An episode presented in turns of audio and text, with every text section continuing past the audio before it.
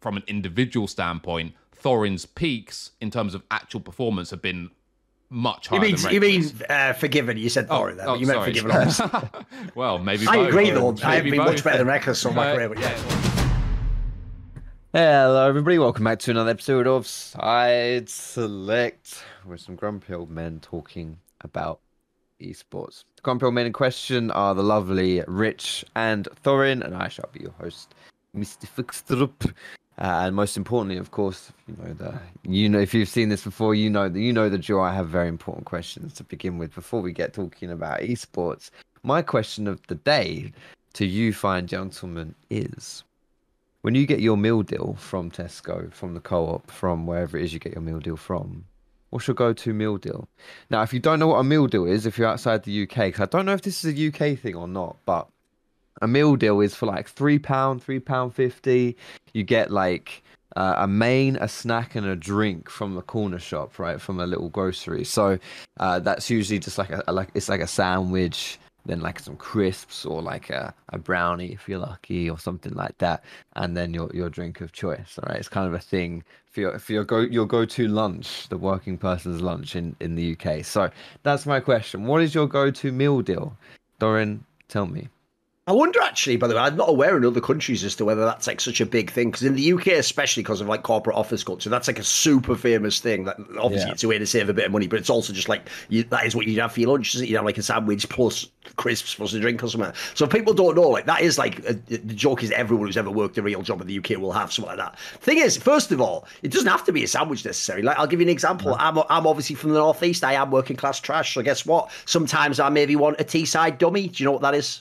Foxdrop. No. a Teesside, by the way, you're about to find out why my area is pure trash and has nobody legit coming from it. They call Uh-huh. it, as a joke, a Teesside dummy, a fucking sausage roll. As in, if your kid's crying, just shove a sausage roll in its mouth. That tells you pretty much all you need to know about the Northeast England. So, Teesside you know, if that's where we're starting out, like, oh, he's crying, shove a bunch of fucking trans fats on that in his face. That'll shut the little cunt up. So, anyway, there's that already. But it, let's be real. If you don't know, one of the reasons why all the idiots in the UK go, probably do, I mean, we've made Greg's our fucking In and Out burger now, guys. It is just normal food, but we have gone way too much. But it's because if you've ever been to other countries, like a Greg sausage roll is fucking straight fire. It's probably the best sausage roll you can get. I don't know why they've just sort of nailed it. I mean, the joke is they probably just put some extra fucking shit in there that just chemically tells your brain it's nice without actually being real food or whatever. So sausage roll's a good one. If you go for sandwiches, the problem is I'm not a huge sandwich eater. Like I don't ever make them myself. So I actually do like. I have to say, I'll go to like Sainsbury's, one of the like slightly higher up ones. Believe it or not, if you don't know that as well, even though this in theory not supposed to be classes anymore, the entire like supermarket structure in the UK is based on class system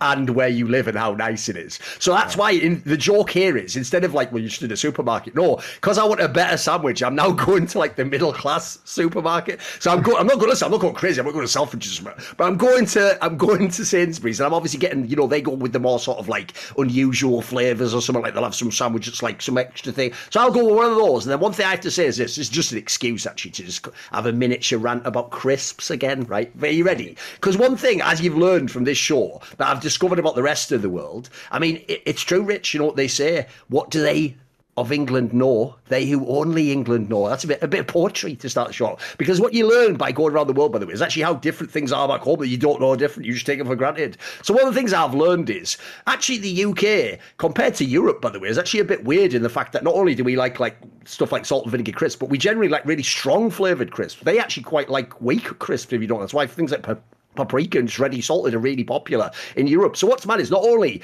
First things first, if I'm just in a random shop, I'm going to go with whatever's like a really strong fucking salt and vinegar crisp. Like those squares were a classic back in the day. The McCoys are pretty good. And when I say really sharp, like if you guys think, oh, I've had salt and vinegar, you haven't had these ones, mate. I want the ones where sometimes you can't even finish them because they're fucking your mouth up that much. They're the ones I want. But if they're not, and this is where the miniature rant comes. There's a brand. You guys are gonna have to tell me if this even exists anymore, because sadly it might actually just be a relic of my boomer past in the 90s and 2000s. But if you like the types of crisps that I'm talking about, strong flavour, sharp, like unique flavours, and you like meats and stuff, those are fucking. You will know instantly. Do you remember the brand Brannigan's? There were the ones where it would be like, I'll give you an example. They would have smoked ham and pickle. They would have roast beef and mustard. Mm. So they would be like a combo, but it'd be super strong. And like these were the ones, and this is what I love. You know, if you get like a normal packet of crisps, sometimes at the bottom you get that random one where all the flavors got onto it, and a, a fucking idiot probably just throws that out. I take that and I just like fucking absorb it, like and experience. It's like LSD in crisp form. Every one of them's like that. They're just packed with the flavor. You could just lick them. If you're in prison for like 20 years, you just you just sustain yourself oh, just the, the dream of flavor. Oh, roasted beef with mustard. Oh god, yeah. One day I'll be free if you like the Count of Monte Cristo or something. Like so. Anyway, yeah, there you go. I'd have some of those crisps because the sm- the ones that were the smoked ham and pickle were fucking amazing. They were really good for the drink. Whatever you should have like a fucking Pepsi or something for that. Yeah, yeah, yeah. That's fair. I like honestly. I, I don't go much. Do much those further crisps exist anymore? By the way, have you ever seen they those don't, they don't. I, the thing is, Yeah. I the name didn't immediately hit me, but I googled them and I recognised. You will packet. recollect. They were sort of more of like a bit a pub type one, if Yeah, you know what I they mean. don't. They don't exist anymore. Ah, that's a shame. There we go. That's how old I am, guys. Well, what about you then, Rich? Do you um do you get offal as your as your side as your snack, or perhaps malted bread with? Well, Something- actually, It's caviar or something to, straight on. you know. Yeah. to, to Thorin's point, as middle class white child abroad tales, uh, having been a very well travelled man in my youth, uh, I can tell you that yeah, the, the concept of like deli doesn't really exist. No, we don't Europe, have that. Like at all. So if you go into like a German supermarket like Edeka or something like that, they don't they- like you'd be lucky if they even sell a fucking sandwich, let alone a meal deal. So the concept of a meal deal doesn't really exist in Europe. Your France's, your Spain's, your Germany's not really a thing. Um, the other thing I would say, first of all, one co-sign Greggs is actually a banger. Like Greggs It is. is, like so yeah. fucking cheap. I used to go there as like a student all the time because it was so cheap. And again, obviously it's a case of like flavor over real nutritious sustenance or whatever. But I was always kind of mind blown how cheap that shit is. Number two, the tiered system in supermarkets in the UK is also real. And by the way, by the way, again, yeah. this applies to places like Germany, France. It's just a supermarket. Like any supermarket is just a supermarket. In Germany, I remember there was a supermarket called Kaiser's, which was meant to be like the premium supermarket. It was fucking trash. Consider that again for you UK people out there, like Marks and Spencers is a thing that exists, right? And then go to a Kaiser's in Germany and imagine that that is their Marks and Spencers. It's a fucking disgrace. It's basically a worse version of Lidl, as far as I'm concerned. Anyway, pompous white uh, child stuff aside, what do I typically get? What I used to get is I remember specifically I, I worked in a uh, I worked doing IT support in a call center, and every day I would go to Tesco's Express and I would get usually chicken and mustard pasta if I was feeling you know a bit spicy, or Pasta, Okay. yeah, pasta. Or I never got the sandwiches because the thing is, I was always min maxing. And if you actually look at the grams, apart from anything else, in terms of what you're getting, the pasta was always way better value than those shitty little two sided sandwiches. The only exception would be if, do you remember they used to have, maybe they still do. Yeah, it's those, like, plastic. three- It costs like one cent for your entire portion. And so like the joke is, you're like, I'm in max of that. Yeah, so where you can. but, but unless it was one of those three tiered sandwiches, like every now and then you get the, the breakfast. Those are and the best, sausage- by the way. exactly. The best. The other thing we do in the UK that's also way better is you don't just get the sandwich on its own. It's like it comes like a triple decker. Yes. Those are the fucking shit. Those are the best ones. Because of the awkward start time for my job, because my job started at 10, not 9. So when I would go to Tesco's, all of those triple stack breakfast ones were gone, which is why I There you would then default to the pasta. And then I would usually get. Uh, it was always crisps because again I was like, shortly crisps is more worth than getting the chocolate bar, which is the other thing you can get, right? So I was Let me like, see the classic mistake you made, Rich. Is you should have just camped out, waiting until it was legal to run in and grab some. You know, like an Excel social media manager. Oh no.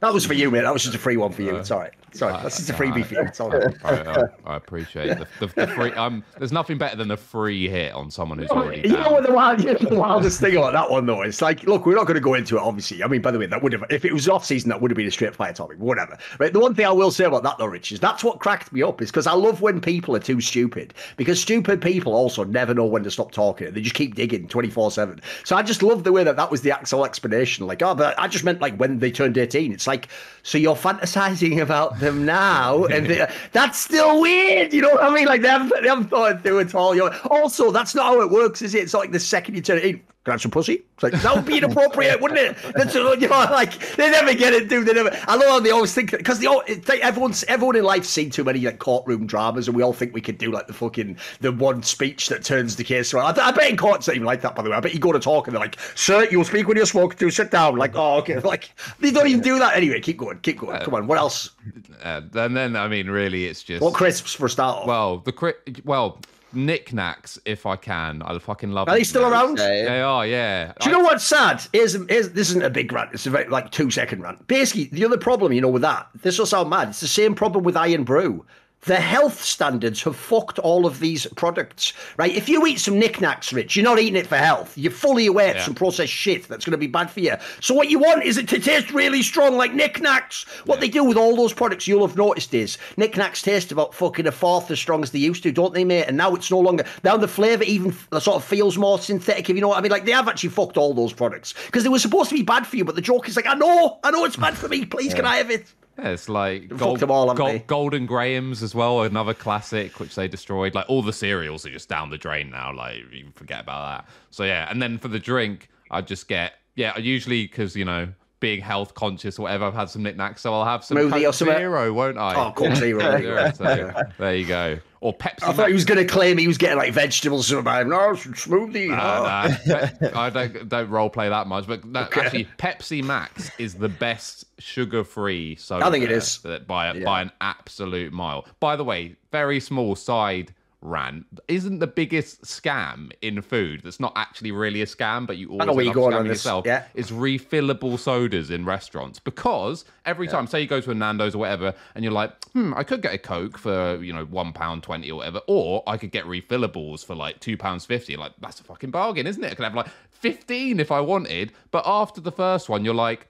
Two's the max. I yeah, probably max. want like half, maybe half, and then I'm good. Like, ah, you never use it, do you? Like, you, you actually you're just scamming yourself. Like, I thought you meant the obvious one, which I still think is so mad. Because even though all of us to this day, I mean, maybe not in the modern day, we have jobs and that, but everyone's been through so many times in their life where they literally just had no liquid cash at that moment. And yet we're all so stupid, we still buy individual cans when we're out and stuff. Like, logically, you know in your life you're going to drink litres of this shit. You can, it, if you don't know, in the UK, it's the most famous product that will always be a loss leader, one pounds for a bottle of Coke or Pepsi. It will always be that price point if people don't know because it's so famous to get people in the supermarket. So the joke is, I mean, forget that if you just went to Makro or something, you could just buy like 52 litre bottles now and save so much, but we're all so stupid we'll never do it. And I know we won't, by the way, because even though I'm saying it now, I'm about to do it myself in the future. I definitely will. We all do it. I'm definitely going to do it again. We're all going to make that mistake, sadly. or going taking an individual tr- trip to go to somewhere like Poundland, where they do unironically sell the big two liter fuckers for one pound, and they're like one eighty or two pounds in fucking Tesco's or whatever. But obviously, you're not going to take an individual trip to go to Poundland, are you? So of course, you just don't. What's yours then, Foxdrop? Oh, my go-to is uh see, I was a bit surprised, Thorin, you you you glossed over the main a little bit, and you said you, you said where Well, the problem with that go. is that, yeah, because I said like I'm not a huge sandwich fan. It's like I Yeah. actually like them uh, to be like different flavors each time. So I'll give you an example. There are actually a lot of flavors in the UK. These, if you've been to like a Sainsbury's, like I'm talking about, you know what I'm talking about. What I like is when they'll do something like there'll be like a fucking like a curry flavored one. Because this, here's the other problem as well. By the way, if you want to eat something that's like curry flavored, I'd go high as you can on the quality scale because that's exactly the sandwich that is going to fucking wreck your digestive Yeah. system and dream you out. Like the joke is when you have one of those or a kebab, if you're in the UK and you get food poisoning a few days later, you don't waste your time going to the doctor. You just go, well, should, should really learn my lesson, but I probably won't. And you know exactly what caused it, don't you? You know what went through your system. It's pretty obvious. So the, I'd go like a curry one or maybe again something like bacon. Like by the way, bacon with anything's pretty good. So bacon with something with something else. I like I like them to have a lot of flavour, a lot of lot of stuff going on, a lot of palate Yeah. being engaged. That's you know, cool. I'm not sort of just like a That's ham and cheese guy or whatever. You know. Yeah, yeah. So what's your go-to? Because Yeah, if people don't know, Sainsbury's intentionally makes them seem weird so they seem exotic. That's why I like them, basically. Every, everyone I've, I, I almost kind of, it's almost like a phenomenon among the among the British people is that a lot of people have like a go-to, you know, for for a meal deal. Like, you know, like like Rich was saying, he he got his his his pasta thing, you know, and that was it every time. For me, I get chicken and bacon and maybe I'm basic for that, but chicken and bacon just can't go wrong with. And I feel like when you look at it, yeah, when you look at the sandwich, you know, almost like that on the side. that- That's a big part of it. It's also Yeah. judging, you know, Yeah. what looks like it's in there and how much is it? Yeah, that's a big deal. Like my best value for money for like what? The Oh, for meat it is, yeah. Sandwich, yeah. Oh, well, that is also a delicious sandwich. I will say that. I, I don't know if obviously like traditionally they don't necessarily go together. Those go together really well. The sandwich actually with Oh, yeah. mayonnaise. Yeah, of course. Yeah, absolutely. Pretty And pretty good consistency. You can get chicken and bacon anywhere as well, so that's good as well. Oh, it's sure. not- It's not. It's not a rarity. I live right next to a co-op, so that's my, my go-to. But like, yeah, it's. Uh, I always get chicken and bacon. In and that case, though, it must ruin you when you go and they're all out, though. Like Rich says, when the, Yeah. the ones are gone, when you because you know the problem is you've got that expectation in your mind of exactly what you're going to have, aren't you? And then you get there like, oh, I'm going to have to have like a BLT now or something. Like, oh, Yeah. just pretend to chip bacon and you know. Unironically, that is my second one. Ah, the there we go. I mean, that's a, that's probably I would I would guess that's going to be the most popular one in the UK. It's like every Yeah. everywhere has a BLT, right? Yeah, yeah, yeah. I am one Yeah, of those there's- people, by the way, unironically, I will spend a good 30 seconds if there is a lot of option of the same sandwich, trying to like feel one in both hands and be like, which is more in, and then looking at the side on view and be like, this one looks like it's got more filling. I will actually take the time to do that because I'm convinced. I'm convinced there's something to that. I don't think By the way- all sandwiches are made equal. They are not. Now that I actually do know that all these foreigners in Europe don't like crisps that super strong, and especially that like some of them in Eastern Europe don't even like spice or anything to it. Like I'm actually going to try and fuck with some of these people and just get them to eat like a fucking Discos or something like one of those. Like, oh, just have one. It's it's lovely. 'Cause I'm not going to warn them at all though, because mate, when that again, that's just going to be too much for them. Purple Like, Monster One of those will wreck them. Purple Yeah, Monster oh, Munch. That'll send them reeling. Or Space Invaders. That's the other one, which Space is literally Invaders were the worst pure one. salt, isn't it? Oh, you know, one of the maddest things as well that we did with stuff like Monster Munch that'll never make sense is it's actually impossible to eat without hurting your mouth. Yes. You're actually just you're just grinding your own gums the whole time you're eating them. It's mental, isn't it? Like, but somehow they are delicious. So who gives a fuck? So- That is as I as I've grown older, I've realized when I eat Monster Munch or or what are they called, like Wotsits or um things like that, they just get stuck in your teeth like a paste. You spend more time like just like trying to get these get these crisps out of your teeth. They're just stuck in there. That So is a banger shout, by the way. The- sorry, the, sorry to interrupt you. I was going to say that is a banger you're shout. Before I forget, is in America those fuckers meme like Cheetos and how that's like sort of crisp cocaine or whatever.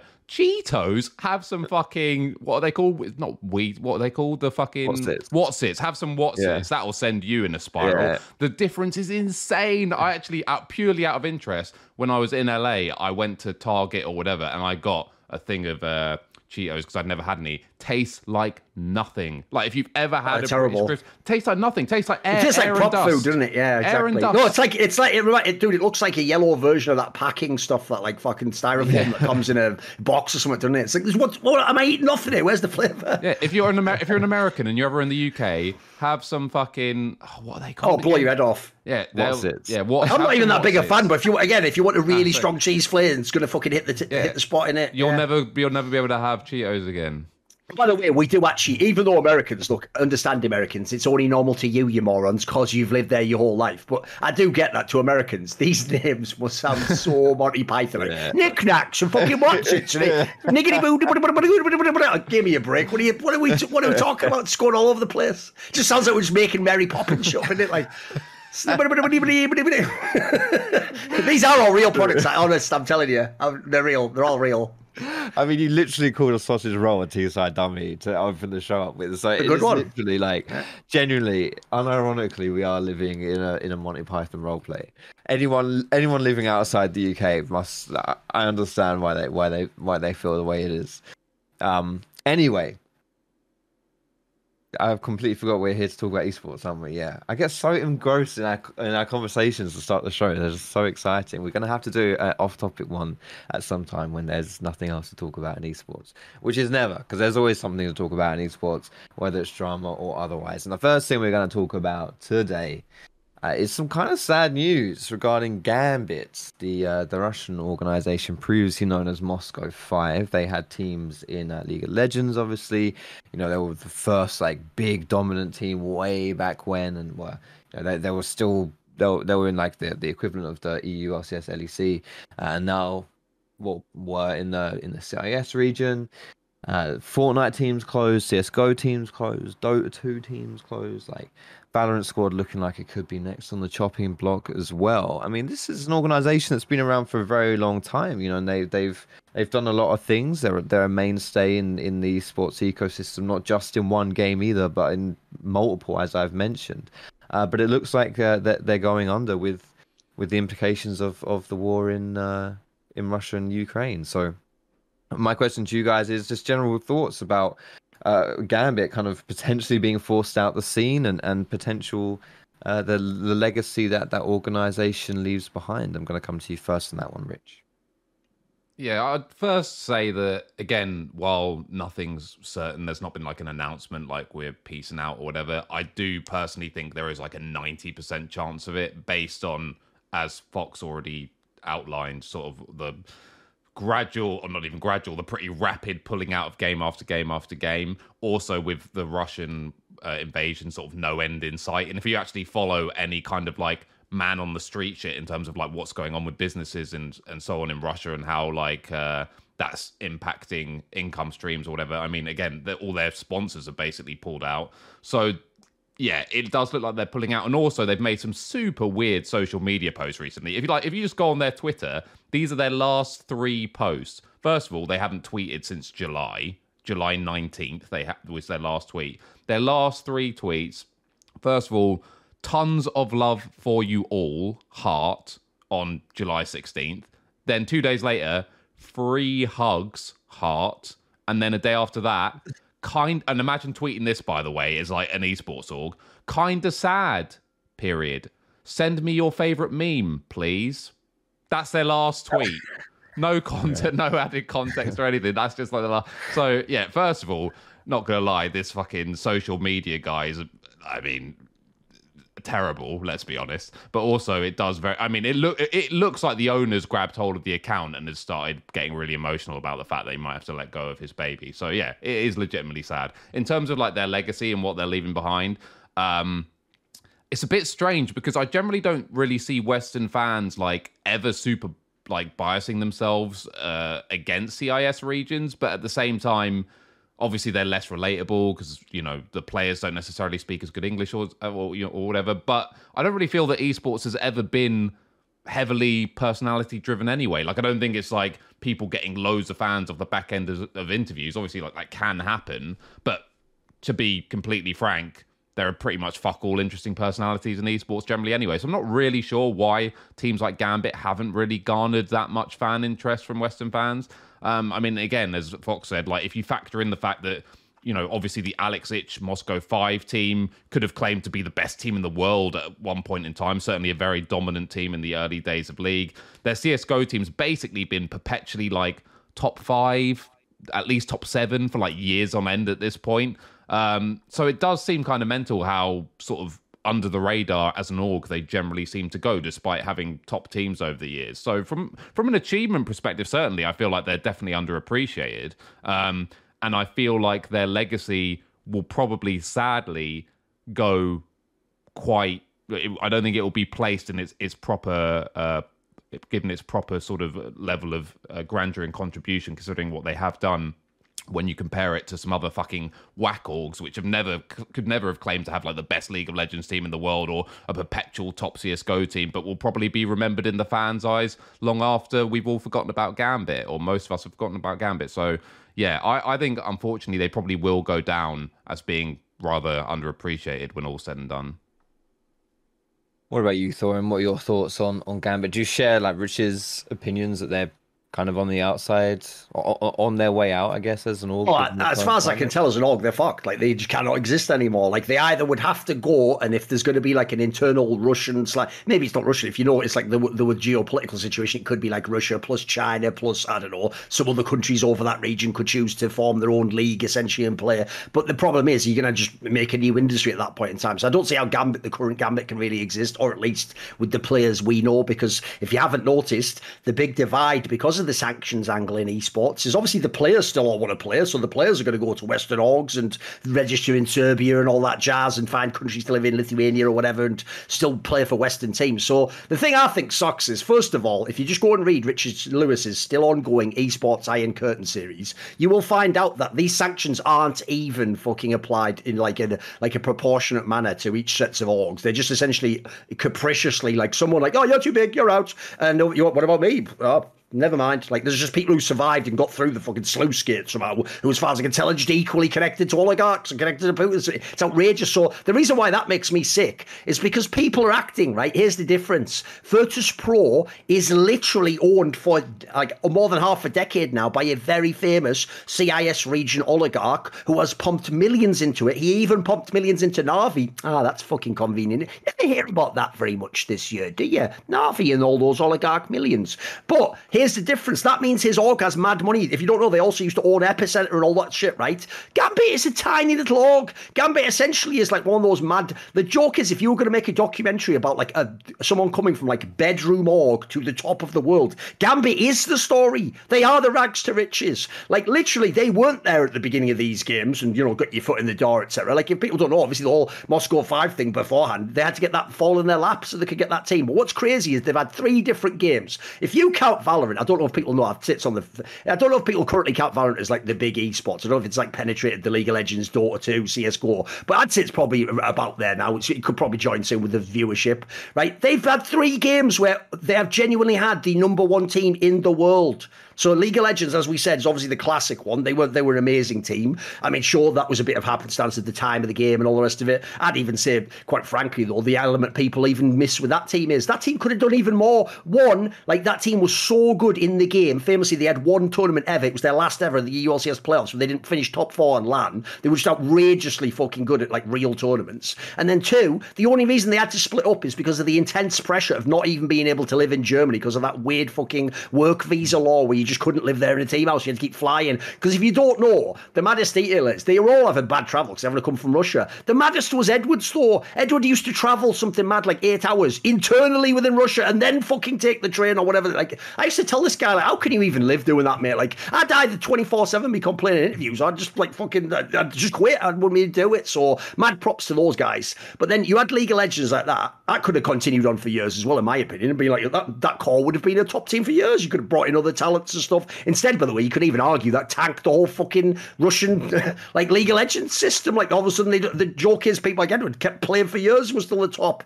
So then I would say this. Then you go to CS:GO. The CS:GO one, by the way, is a very impressive one because that one's actually not even like we scouted them all. And they got that one is genuinely like a GM job. They took an org right when they started with Gambit in CS:GO. They were way below the Navis of the world. They probably weren't as good as FlipSid3 if you know back then. But what they did genuinely is just find one piece after another. So they started with a veteran like Hooch, then they got like more, and they had a Dren, and they just gradually and eventually, obviously, they got the lucky moment that Navi kicked Zeus, so they got to do the classic pivot. And even though their team wasn't ever that team wasn't number one, it won a major. Sure, everyone considers it a fluke, but it's. I don't think people realise like FaZe Clan only just won a major this year. They've been in the game for fucking ages, spent bazillions and bazillions compared to what Gambit did. Gambit won a major, and then obviously, even though it was online in 2021, Gambit was the number one team in the world when we were online. They were beating the Navi team that was unbeatable online, but every time online. It was just easy for them. They were just just tooling them. And then the one people don't know, because I don't blame you, Valorant's not a very game with big overlap, is in Valorant, at one point in time last year, the best team was Gambit. And all you need to know is this they even have the sort of vibe of the genius Gambit teams in some of the other games, which are always about like innovative tactics and how you use your players. Because if you don't know, what's mad is in Valorant, when that team doesn't even succeed, when I interview all the players, they all tell me like behind the scenes, like, we all actually just worship that Gambit team and think secretly they are the best and they, you know, they should win everything. So what's mad is, as far as I can tell, they've done an amazing job scouting players in this org, getting by without paying them big salaries, keeping them in the same squads, building up like teams that make sense. So I think actually, if you look at orgs in the world, the difference is some of the biggest ones now, what they do now is based on the amount of money they have and the resources and the things they can put. This team actually is like the this is like the spirit of how you build teams in esports. It's about like your eye for what you're doing, or even though now they've been ruined by corporate culture, it's about things like do you fit our org and our team, which again people have bastardized that language, but it's a it's a very vital quality, I'd say. So the other thing I always thought was cool as well. There's almost like a theme to these teams if you look at them. They actually have like a style they seem to be building out. So I think for again, the, the joke is in a way, Gambit like over exceeded because we even know their name and all this shit. But like, I think they're mad underrated in that sense, yeah. Because the problem is, I think fans, I know this in the games I follow, they never understand because the salaries aren't public that like these teams aren't getting anywhere near the same resources. Like they look at Gambit for that and like, well, they're both sort of competitors, right? It's like one of them had like probably ten times the other one's money and opportunity and stuff. You think Gambit's more a reflection of the CIS region as a whole and just like its lack of publicity and and the fact that you know if if this was an organization in the West, it would be a huge org because just purely from results. Do you think that's true, or do you think that's just you know Gambit just Problem is? is in, in a bit like if you've ever been to like China or Korea, they're just their own world. Like they care more just about their shit and their language and their culture, and they it's actually them that don't really give much thought to the rest of the world. Like I, I would imagine genuinely they would say something weird like it's maybe like not a good use of time to spend your time like translating everything or trying to appeal to us. Their, I think their logic, by the way, because it's kind of the old school version of when you used to run an esports org as a business, would be just do Russian stuff because our sponsors are Russian. You know, like just appeal to our base, basically. You know, I think it'd be. I think that's the that's probably the issue that I would say the Gambit org had. I would agree with Rich in that regard. They killed it in the game, but yeah, they didn't do that great a job. Like like what's sad is all the shit I just said right now. They should have had someone sort of building that story up for themselves. They should have that should have been built into like like the I, I would have even marketed ourselves as like we're the ones who have like the scouting and all that sort of with like the fucking pride of the CIS region or something. Yeah, they should have had some angle probably. They didn't really. They were just a team. You know? And the, the other thing is as yeah. well, it's like if you compare it to League and you might think like, oh, but there's a huge proportion of fans who are super interested in like the Eastern teams and LCK and blah blah. blah. It's like, yeah, because it's like they don't look like us and it's the east and it's like a completely different world. It's like there's an air and like the whole KeSPA thing right? It's like this air of mysticism around like why are koreans specifically like so good? Whereas we see or a lot of us in the west just see especially in europe see the cis region as oh they look like us they just don't speak our language so we're just not talking to each other but they're probably basically the same. And as primitive as that might sound, I actually do think there's a big part of it. There are, unironically, I've spoken to so many players throughout the years, especially in the formative years of uh, EU LCS, where when you talk to the players and they'll be like, "Oh yeah, but you know this Korean player," and I'd even say like to someone like Jankos, I'd say like, "I actually don't even think this jungler's like as good as you. Like he's on a better team, sure, but I actually don't even think he's as good as you." And he'd be like, "Oh no, what, what him? No, what that Korean?" But like they would put them on such ludicrous pedestals just because there was so much unknown about these players and like the Korean system and KeSPA and all the rest of it that they just see the East as like or saw the East, the the you know, walls broken down a little bit at least. And I think fans see it the same way as kind of this unattainable like other worlds. They're almost like aliens in that sense. Whereas I said CIS are basically Europeans who can't speak English, so it's like they're like us, but we can't understand what they're saying. And I do think there's an element of that for sure, which is why there's much less fan interest. If the CIS region, if s1mple, obviously s1mple's a, an anomaly anyway, so there's simple interest. But if the CIS region was actually just Korea and all those players were Korean or whatever, I guarantee you there'd be a lot more fan interest. Mm, that's actually an interesting point. I think I'd agree with you, honestly. I think, uh, I don't know if this is too presumptuous to say, but the fact that if, if, if you, you know, if they're basically Europeans that don't speak English, it's almost like it feels as though they're looked down on in that sense because if you don't speak English, then it's almost like yeah, that's the bar, and if you're not, if you don't reach that bar, then whatever, you're just part of the you you know you're cast aside a little bit. Whereas if you are actually like you know Chinese or, or, or Korean or something like that, and or maybe even now in League of Legends with the regional leagues as well, like taking a look at like the French leagues and, and the Spanish leagues, and, and if you want to move over to like Brazil and stuff like that, there are their own ecosystems that are just wildly different. By um, the way, as a pro tip, if someone obviously this wouldn't work for Russia anymore because of the current situation, but if you're in a team where your team of players are like really good at the game, but the problem is they don't speak English or they're like scared to or they don't think they're good enough. I'm not joking. This, this is a real piece of advice. If possible, just encourage them to get a foreign girlfriend. Doesn't even have to be one that's from UK or England, by the way. Like, the idea is uh, this is for real. If they're from France and their girlfriend, this is a famous example people don't know, if their girlfriend's from Norway, they're gonna have to speak English to speak to her. Not joking, they will very quickly get acclimatized and they won't have any fear whatsoever of speaking English. Like I, I'm not joking. I would have encouraged players to do that if I was in these teams. Because it's like you will just immediately be opened up to the Western world, mate, and you'll you'll have no problem sort of engaging. And remember, I'm not saying one country. You just have everyone except your country, basically. Just, go, just get someone. People don't and realize it's fucking esports. Come on. People don't realize though how much separation there is between especially mainland Russia and the rest of Europe. Like it might as well be fucking China in some respects. Like just because geometrically speaking it's not as far away, like those people a lot of those people just live in their own fucking universe. Even social media like vk is a thing. Like most of you probably don't even know what vk is. It's like russian facebook. Like most russians don't even use facebook. Like there's so there's so many intrinsic things in russia where they just keep themselves to themselves and it's all internal. And yeah just because they're close to you know scandinavia on a map those two places could not be further apart culturally that's, the, that's the, end of your NATO commercial there. Damn it. Yeah. Um, from from a, from a per- personal input on Gambit, I think like they were they were the first team that I really supported in league. Um, Moscow Five, obviously, and uh, to your points as well, like they never really kind of appealed to the Western audience. I remember it's a, a kind of a is it a sad memory or a good memory actually? I'm, I'm not sure. Sad in like a kind of cringy way. But I remember um, it was probably like, I don't know, 20, it must have been like 2012 or maybe 2013. I don't know. It was ages ago at, at this point, And Diamondprox was like stream started his stream on Twitch and he never streamed. This was back in the day where like nobody really streamed and like if you were a pro player and you streamed like you would just you know get like loads and loads of views because everyone idolized you. Um he put his stream on. I got out of bed to watch it. I remember that um because that was back when twitch on phone was kind of wank and you know so the only real way to consume streams was on your desktop. I remember watching it and uh yeah just like that that kind of like it, you have that pull with the western audience where you're getting me out of bed to watch his stream but he streamed like once in his career. You know, like that was it. It was just like they didn't do any more with it, and so you know there was definitely more they could do. But as you say, like if all your sponsors are in, you know, if they're all Russian sponsors, and I think as a culture, you know, you do keep yourself to yourself. It is very different to to European European culture as well. Like, why bother?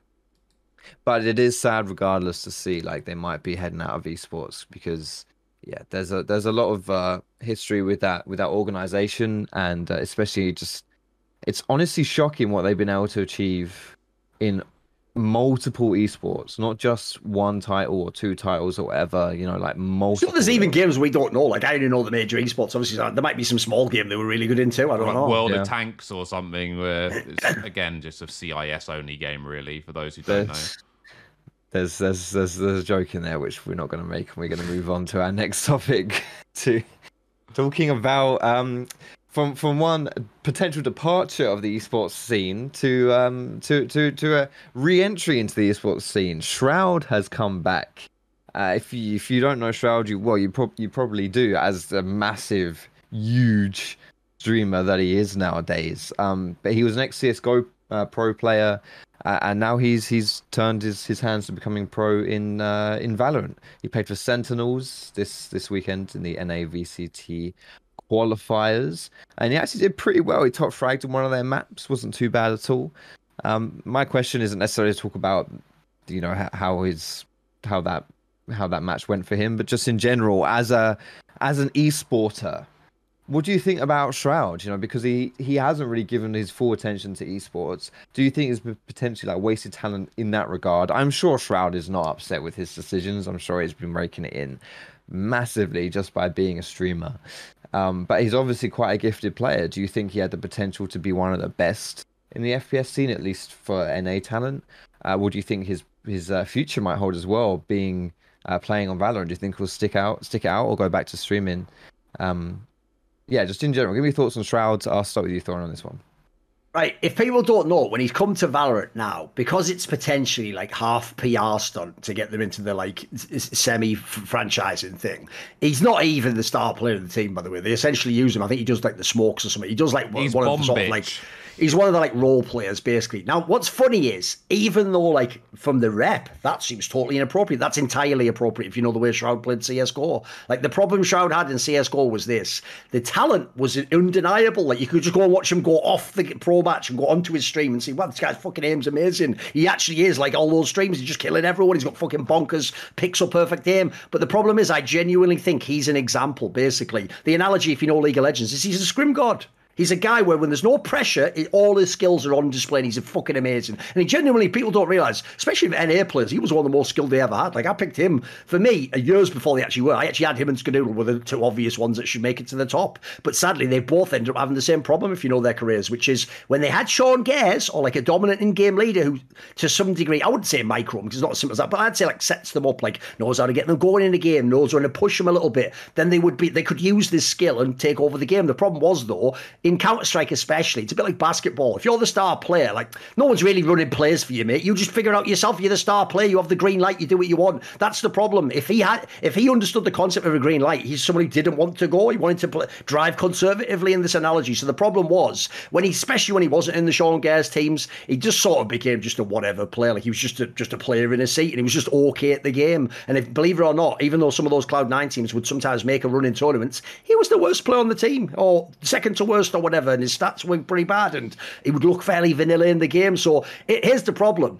In a sense, I feel like he didn't max out his talent because I don't think I ever properly got to see the talent come through. Like like I say, there was a brief period, probably like uh, let's say like a year maybe when he was with Sean Gares, where it looked very good.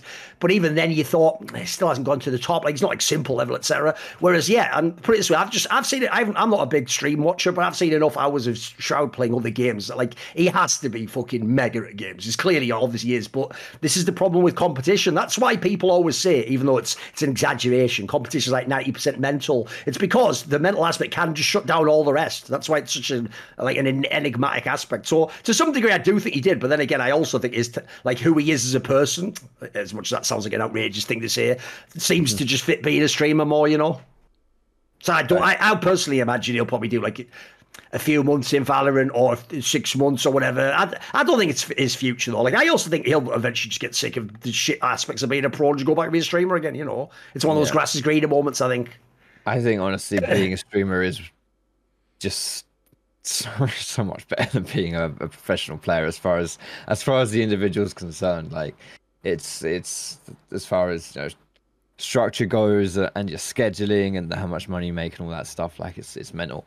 But um, yeah, Rich, what do you think about about Shroud? Do you think he had the potential to be maybe one of the like a like a like a mega e-sporter from the NA scene, or do you think he just really suits being a streamer better, and uh, you know this Valorant thing is just a PR thing and it's not long lived. Well, I don't actually think it's a PR thing. Well, I would say I, I actually think Thorin nailed it because to me the answer of the question is kind of yes and no. And I'm going to give some real context here, which I think a lot of people won't really know or fully understand as to why I think Shroud could have been unbelievable. But at the same time, I don't because as Thorin said, like the problem is so much of it's mental and so much of those aspects played in, which I'll get into in a second. But I would also preface this by saying, because of my personal experiences as well, I am kind of biased towards Shroud, I guess, in a sense. And I've always been a sucker for like pure mechanical raw ability when it comes to FPS games. That's like that's my absolute shit. That's the shit I gravitate towards. Um, but yeah, I I think he could have potentially been like a top tier player if he'd been fully motivated. And as I'll get into a second, I don't think he was ever, even when he was playing CS:GO full time as a pro player, I don't think he was taking it seriously at all. Just just to be completely honest, based on the things that I know. Um, but what I would say, and this is maybe a bit of a hot take, I think Shroud is probably the most naturally gifted FPS player I've ever seen. Um, and to give some context to this, as I said, of all the sh- games, by the way, that Shroud has been associated with, he's probably most famous for PUBG not even you know if you think about his rise of a streamer or whatever that's from pubg it's not from csgo obviously he had the platform from csgo and as thorin said he was the king of reddit wasn't he? It was always like oh which shroud, shroud clip is top of reddit? And that kind of sums up his skill level. But as i said pubg which was a game he didn't even consistently play competitively competitively but i can tell you as not and this not as a random pleb viewer but as someone who's literally played against shroud and has played against basically all the best non-asian players in the world because for those people who don't know, when PUBG came out, I played that game a lot. I actually played tournaments. I played fucking StarLadder. I was playing this game to shit. And Shroud was the most talented player I have played against until a, a guy called Uber came along, who's basically s1mple of uh, PUBG. Uh, he's from CIS region as well, would you believe? And yeah, and to, to, Wait, what you're saying there, that's a, that's probably the detail they don't get. I actually, you're right. PUBG is actually what made him the superstar, yes. made him go viral. The joke is, it wasn't from CSGO. If you remember, all the clips that were on the top of those Reddits were the ones where he just drops in with like nothing and like lands on a shotgun and kills like five people as they all spawn him. Like that was, it was all those games, wasn't it? Yeah, and to to to so this doesn't get dismissed offhand as well. People forget PUBG is literally the most popular Steam game of all time by a mile. To give you some okay. context, obviously now it's not, but to give you some context, CS:GO typically averages around five to six hundred thousand concurrent players. PUBG was averaging over 1.5 million.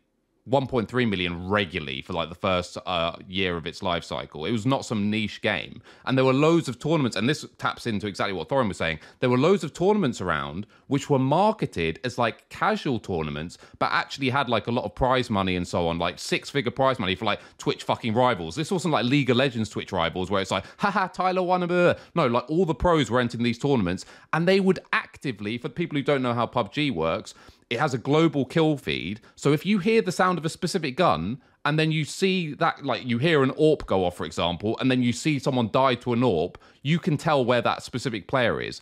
Pro players would run from Shroud. They were fucking terrified of him. Unironically, they were playing in these tournaments, which, by the way, in the West at the time, in the formative stage of PUBG, they were not on like, you know, it's not like League of Legends where if you're signed to an org, you're getting 20 grand a month to play PUBG spoiler, you're probably getting 500 to 1500 maybe. So playing for in a six figure tournament, even if it is Twitch rivals or whatever, that's a big fucking deal. That is the biggest shit you're doing for the next three months or whatever. And these pro players would sprint for their fucking lives away from Shroud because they knew he was so much better than they were. And he was. But again, and Shroud would shine in these tournaments, by the way. He won like ridiculous. Um, again, consider that, you know, uh, not in a pro game. In a pro game, only 60 people drop into the map, but still, 60 people are playing uh, in your game, and he had like a 35% win rate. That's fucking wild. In pro play, by the way, I'm not talking about when he drops in on a server and he's fucking around. But I actually think, weirdly, if these had been billed as like an ESL tournament, like an IEM or whatever, I think Shroud would have choked it. I think Shroud is just nervous. Like I think his natural disposition is he is a nervous player. I think he's a choker, and as Thorin said, I think he's a scrim god. I think he's never had the mental mindset for pro play on two levels. One, exactly that. I think he's a choker and he gets nervous. And two, I don't think he ever dedicated himself at all, even to Counter Strike. Famously, uh, when Shroud was on those those Cloud Nine teams, and by the way, people forget that Shroud was not on the major team. By the way, he was on the team that like lost. Oh, sorry, won. Joker's firing him is what helped them win the major. Yeah, exactly. True. But uh, just before he stopped playing completely, he would tell teammates that he didn't want to scrim because he wanted to stream. Right. And I don't think in a malicious way or a nefarious way. Like Shroud's a smart guy. I think he's also not a selfish guy at all. I think he was basically telling them like, look, I don't think I should be here. Essentially, I think he was very self, like very conscious of that. But I don't think he was ever truly motivated to play the game. And the reason why I say yes, but also no uh, to answer the question is because I think if you took someone else's mindset and inserted it into Shroud, you could have one of the best ever, certainly NA players, easily but in CSGO specifically. But he's just not wired like that. He's just not built like that. I mean, famously, teammates like Freakazoid said, you know, Shroud is the best pure aimer of all time in CS. I wouldn't go that far, but he's certainly up there. Again, if you watch the clips, if you watch from, you know, scrims or playing on stream or whatever, but he never even replicated the aim, to my mind, in pro games. He'd have a map especially against a, in a match they're supposed to win, where it's like, oh, Shroud gets 30 kills and it's just like one tapping like Prime Scream or something. Yeah, sure. But as soon as it came to the crunch moments, as soon as it's like, okay, you're on a bit of a purple streak here, Shroud, carry us to the promised land, never happened, did it? Never happened. And I think that he just, as Thorin said, I think ultimately he's just not wired like that. When it comes to Valorant as well, by the way, I don't think it's a PR thing. I think he's literally doing it to help out his friends on Sentinels because basically, for those who don't know, they're essentially a player short for this qualifier. And he basically said he'd fill in. And when someone asked him about, you know, I, I, someone asked him like, "Who would you rather play in the next round, Hundred Thieves or whatever?" And he said, "I don't care. Whatever's easiest to like help my team win." And it wasn't like, "Oh, I don't care." Like Mike, you know, Michael Jordan being like, "I don't care. Just put whoever in front of me and I'll dunk on." It. It wasn't like that at all. It was like, I legitimately don't care. I only care so far as I'm here to help my team win and then I'm peacing. Like, I think as soon as this event's gone, he's gone. Or maybe he'll say, you can still list me on the team until franchising application's gone through or something like that. But he's there to help out his teammates. I've seen zero enthusiasm from him whatsoever for being back in competitive Valorant and I and keep in mind he hasn't played pro play for years, right? So he should be, if anything, getting the nice little dead cat cat bounce of you know feeling a bit pumped. He's not at all. He's not fussed. He's just there to do his teammates a favor. So yeah, I I think from a talent perspective or pure mechanical perspective, easily one of the greatest play. And if you take the whole pantheon of FPS games, I think he is the most talented FPS player of all time, simply because if you give him a new FPS game, he'll immediately be like top 1%, just immediately, instantaneously. But he's not a s1mple level talent in any specific game. As I said, other than arguably from a talent perspective in PUBG, he kind of was a little bit. Um, but yeah, I, I, just don't think he's wired right. I think I think Thorin nailed it more concisely than I did. That yeah, basically he's not wired for the game or to be competitive. Well, he proves it, as you mentioned, whenever a new game comes out. I think that's why he's so successful as a streamer because, you know, as you as you mentioned, like when he was playing PUBG, like he was really good at that. But getting all those clips, getting those montage moments, you know, that's that's the publicity that you need to grow as a streamer. But also, you know, it, it's further than just being good at that one game. Whenever any of these new games comes out, uh, he, he he hops on them, which is what you want to do as a streamer, obviously and he's immediately immediately like one of the best, just straight up like hands down. Um, admittedly, I didn't know much about his like competitive past. It it does surprise me to hear both of you talk so highly of him.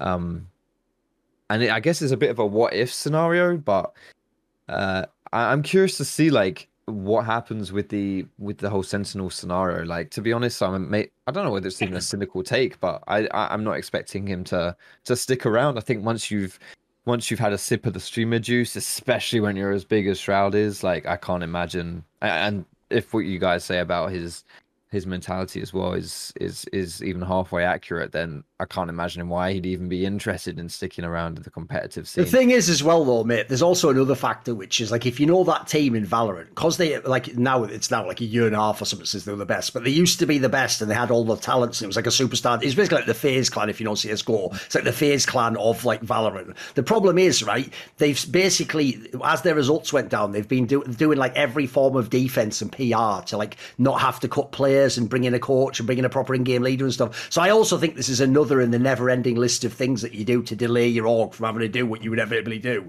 which is probably change players or update the team. But the one thing to quickly say on that point you make there, which is obviously a very accurate one, which is that Shroud farms all the new games, and in fact, famously with like if you know for games like Apex Legends, these guys were even making that like a business model. You would just get paid mad money on the opening weekend to stream it, get all the viewership up, and then you fuck off. One thing I'd say right is it's very easy because people used to do the same thing to Fatal1ty famously when he used to do this in esports, come to a new game, win the first big tournaments. People always say about that, like, nah, it's sort of like you just, it's not that great, is it? Because you're just beating people at the beginning of the game, hmm. right? If you don't know, that is incredibly impressive. Because I could tell you right now, take tell me your top five European League of Legends players of all time, right? Boom, I'm taking them. I'm going to drop them in a brand new MOBA. I'll bet four out of five of them are nowhere near the top in the first few weeks. Like I'll bet one maybe does, or one. Like it, people do not transition between games like that. And by the way, FPS games can be really brutal. I've seen some of the greatest Quake duelers of all time, people with godlike aim, just be average as fuck, and they put in like three years in CS, mate. It just wasn't the game for them. So actually, that's mad impressive that every game you're just sick out the gates. Like that's just raw skill. That's that's pure ability, mate. Yeah, it is, and that's not that's. I would love to see. I would love to have seen that in a competitive standpoint, but I also just think like it's it's unrealistic, and you're not going to see it honestly at this point. Like I, I don't see why he would honestly. Um, is there anything else you want to add on to the Shroud talk before oh, we move on? No, we're all done. We're all done with Shroud because uh, we're, we're we've got some super week stuff to talk about with the with the League of Legends scene here because it is the final week of of LEC, and uh, we all know LEC is uh, clearly the, the greatest uh, League of Legends league in in in, in the world, uh, and we've got some spicy potential spicy finishes here for the playoff spot. I will say the last playoff spot is a is a realistic way to describe this, but potentially even Maybe mate, when they do this, because this is a thing they love to do, you'll notice in League of Legends specifically. I've never seen it in another game, by the way. This thing of like, I'm calculating the odds. You hmm. haven't calculated the odds, you idiot. Yeah. You cannot know what's going to happen in the game. Yeah. You actually have used zero real world variables. All you've done is say, if computers were identically equal and they played out these games, like essentially how many it's the doctor strange thing from fucking like uh, um, whatever it is infinity war isn't it? It's like how many worlds is there in which you would go through? So what they mean is if in all this that's why for example the one that's ridiculous is if you go to number two g2 esports is 98.5% to go to the playoffs. Now you're going fuck it so it's not 100% right guys think it through. If it's 1.5% that they don't that probably means something like they have to 0-3 probably like some shit team has to 3-0 then exactly like four teams teams have to all beat each other in exact order, and that's the only possible way that these guys don't like. Like essentially, you could eh, all of them that are above ninety just take that as their in. Yeah. Like that's why you're right. It's just the last spot if we're being real. Like yeah. it'd have to be so crazy a scenario that it's probably not even worth thinking about for the yeah. others. You know, it, it does say playoffs race percentage of scenarios. There you go. Locks playoffs. There you so. go. So it is, you know, it's not a realistic like they have a 98.5% chance of getting in. I guess it's easy it's easy to phrase it like that, but you're right. Like it is that's a guaranteed lock as far as G2 is concerned. Basically, yeah. Yeah, so um I don't know, are you going to put this image on on the screen Rich when you edit this in like the the scenarios or do you want me to like list? I guess I have here? to now, or I sound yeah. like a bit of a dick if I say nah. Actually, no, I will. I say nah. Fuck it. It's on LEC's Twitter feed. Go look at it. Okay, so essentially, Mad Lions are the only team that's 100% locked in, like statistically. Uh, but then you've got G2 in second, Vitality in third, Rogue in fourth, and Misfits in fifth. All of those teams have over a 90% chance of of 90% chance taking it, whatever 90% scenarios they get in. And then there's just one more playoff spot, and it's between Astralis, XL, and Fnatic technically SK can get in as well, but SK only have a 9.8% chance and everyone else is 30% and above. So it's essentially a three horse race for this last spot Astralis, XL, and Fnatic. And uh, the strength of schedule is as follows Fna- uh, Fnatic plays Astralis, Vitality, and Misfits. Astralis plays Fnatic, Mad Lions, and then XL. And XL plays Rogue, SK, and Astralis. So honestly, re- it seems like somewhat even strength of schedule across the board. Like you've got one kind of. It, feels like uh, uh, they're um each of these teams will be will be playing each other at some point as well. Not not all of them playing each other, but you you'll get at least one game versus one of your your your rivals here for this last spot. Um, it's it's kind of it's really difficult to call. I'll be honest. I'm not really sure who's gonna who's gonna make this last spot, but fortunately, I don't need to give my opinion because that's what I got you dickheads here for. So, Thorin, who's gonna take this last spot? Astralis, Excel, Fnatic, maybe SK. Uh, who who who have you got your money on?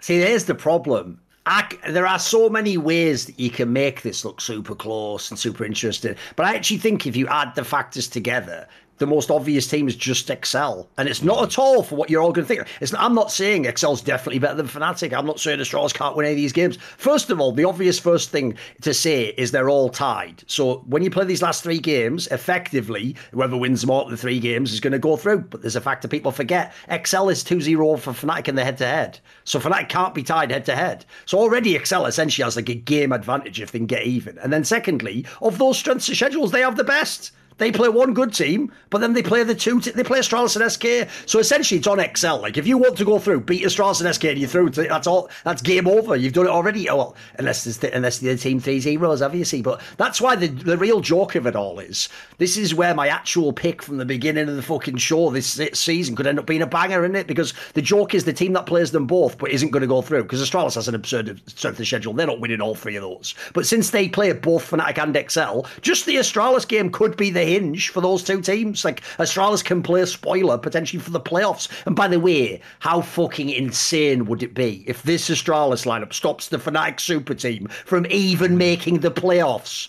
That, by the way, if that happens, like, I'm sorry, Humanoid, you probably should just be fired on the spot, mate. Like, like as I say, because first of all, like already the idea uh, like I'll tell you the other reason. Uh, if we're going on an actual like read in game, like a little bit of eye test, that also sort of tells you where Fnatic's dropped to now. That like I'm already saying that like XL strength of schedule means they win because on paper Fnatic's supposed to beat all these teams. The joke is none of these teams should be able to beat them. So I think if the problem is Astralis basically plays some of the best teams at least over the whole splits, I don't think they can do it. Like I say, Fnatic has a, a disadvantage against XL. And so even though, by the way, XL might not even look good, they've looked fucking dreadful the last few weeks and they, they're going into some sort of like a slump. It looks like, uh, bizarrely, maybe because they missed all those other playoffs. Finally, the universe has fucking colluded on one of these to like always get them through no matter what it seems like. So unless someone like the Fnatic, you know, unless we have like the humanoid wakes up in three zeros, I feel like it's going to be XL. I think that's honestly. I, I, said it was kind of tough to call, but looking at, I, you just I add them the together, you know. Yeah, I love the fact that that they all play like that. There's it feels like they're they're a fate is kind of somewhat in their hands a little bit, you know, because Fnatic plays Astralis. Uh, obviously, Astralis playing Fnatic and XL uh, and, and XL playing Astralis. This would be funny as fuck if Astralis 3 0 somehow. that would actually yeah. be hilarious. Well, they have the highest, highest percentage of scenarios, you know. The well, here's the, here's the one thing. Here's one thing I'll have to just say, just for the sake of fairness.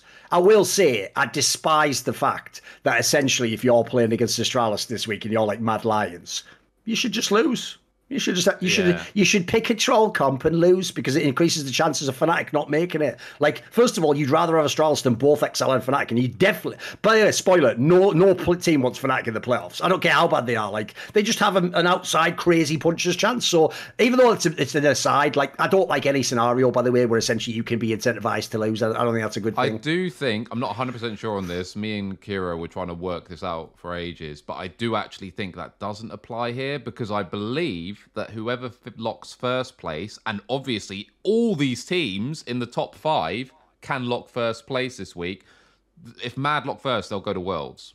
Is my understanding that they actually just lock they lock a world slot because remember EU has four world slots this year. So the way the championship points thing all manifests, if you and you get a buy essentially or whatever, or you're guaranteed to be in the next bracket if you finish first, I actually think Mad lock a world slot if they come first place. So hopefully every game will be meaningful in that sense. And all the teams just below them, obviously, are all on the same amount of wins and one behind Mad. So if on the first day, G2 beat Mad, which you'd have to say based on form, they're probably favoured to statistically now to win that game, then every single team below them is in must win territory because all of those teams have massive world implications based on just where they finish in regular season. So while I take I agree with that completely, it's terrible when you have like dead rubbers essentially. I think that that probably shouldn't apply here because I think all these teams theoretically need to win every game to try and um, put themselves in that position.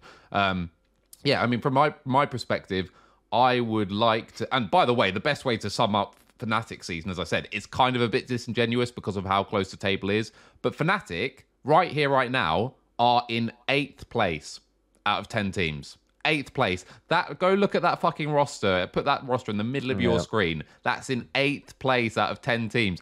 Eighth place in a region which is it, like most people would say like EU's slumping a little bit this season, and they are the eighth best team in a slumping region. That's a fucking disgrace. And this is why, by the way, and I said this. On, they never uh, failed to make playoffs. Obviously, they've always been a playoff team. Yeah, yeah, and th- this is why, by the way, I, I said this on EuroLeague as well. This is the one time where, again, I wouldn't. That, more on Fnatic fan who tweeted whatever. If, if Fnatic fans were legitimately being like, I do kind of feel like you guys owe us an explanation for how this has happened, I'd maybe co-sign that a little bit. You know, I wouldn't say they deserve to know everything, but yeah, I would probably try and give some insight.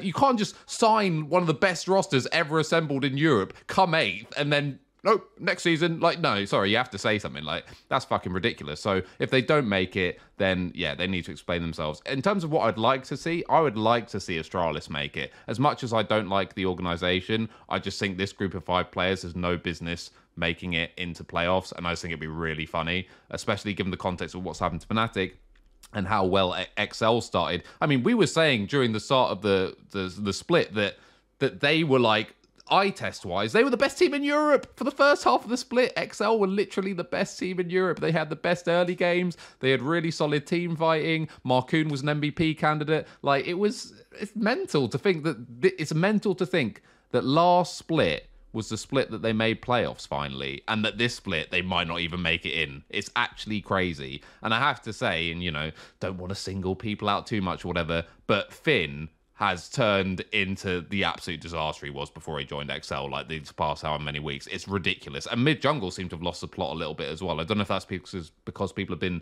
zoning in so much on what Markoon's been doing and how he got successes and they've just shut him down or or what. But yeah, the whole top side of the map seems to have just gone completely to shit. But as Thorin said, in theory, and this is the way I would put it as well, I, uh, also take the head head to head thing and put that to one side for a moment. If you just look at the three games, the only game you can look at in all three of those schedules is the XLSK game, where you should be able to say, as long as both teams play at a 7 out of 10 level, that should be a lock win. That is the only game on that entire schedule which should be a lock win, XL being SK. So just by that virtue, I've got one win in theory, and all the other games are very competitive on paper. So I think XL has to be favored, and because as Thorin said that they own the head-to-head over Fnatic, so XL has to be the most likely. But I want Astralis to do it. I think I think that would be a banger. That's what I'd like to see.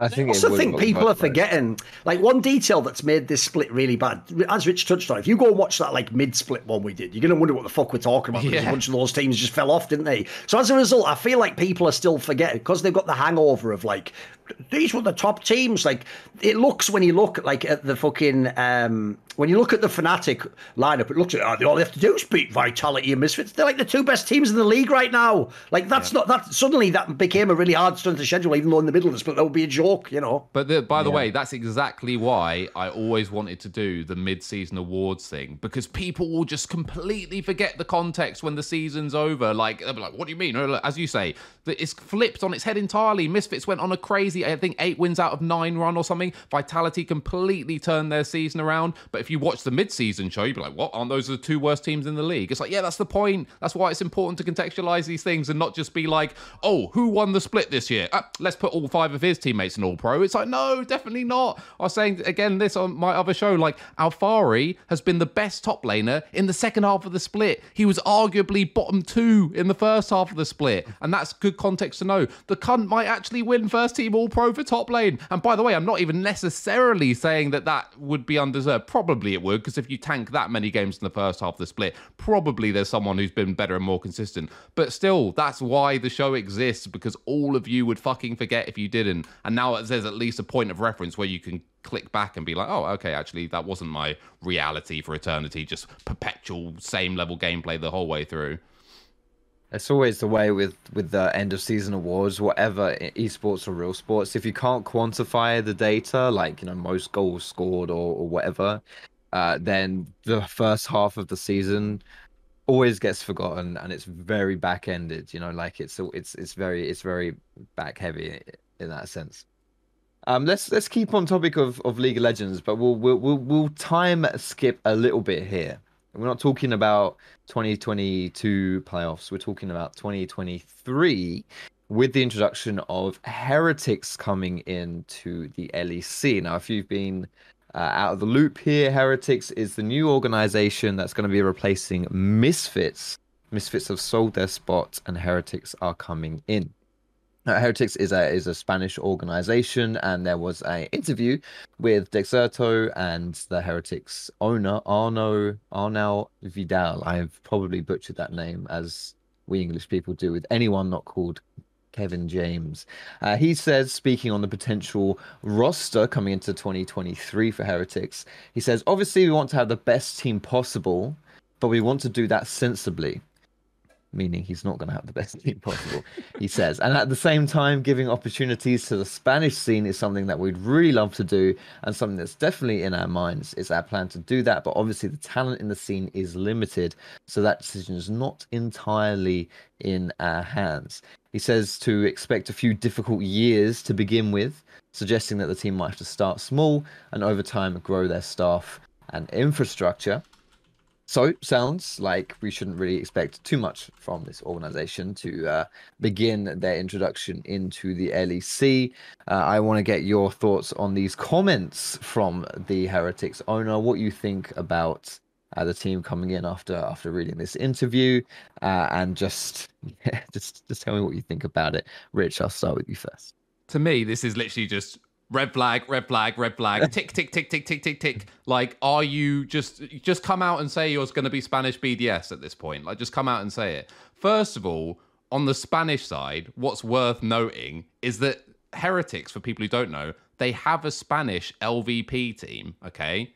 And they don't have any Spanish players in it. They don't even have any Spanish players in their LVP team. So now you're coming in and you're basically saying, like, yeah, we think it's really important to focus on the Spanish team and give them opportunity. By the way, saying something like the decision is not in our hands is one of the stupid, most asinine things you can say as a general manager of an organization. Objectively, the decision is in your hands, is specifically your decision. It's no one else's decision, is it? That's ridiculous. But this idea that you're going to focus on a, a, a national, uh, some kind of national identity when roster building makes no sense on multiple levels. First of all, people forget there are already Spanish organizations in the LEC, and that has not done anything for them. One, by the way, and this may surprise you, obviously G2. And when I say, you know, it's not like G2 have branded themselves badly or whatever. Obviously, G2 have a mega brand, but it's not like they've all in on the Spanish brand. And all the people from Spain who are super excited about G2 are Flax fans or just have been like following Carlos's journey from, you know, uh,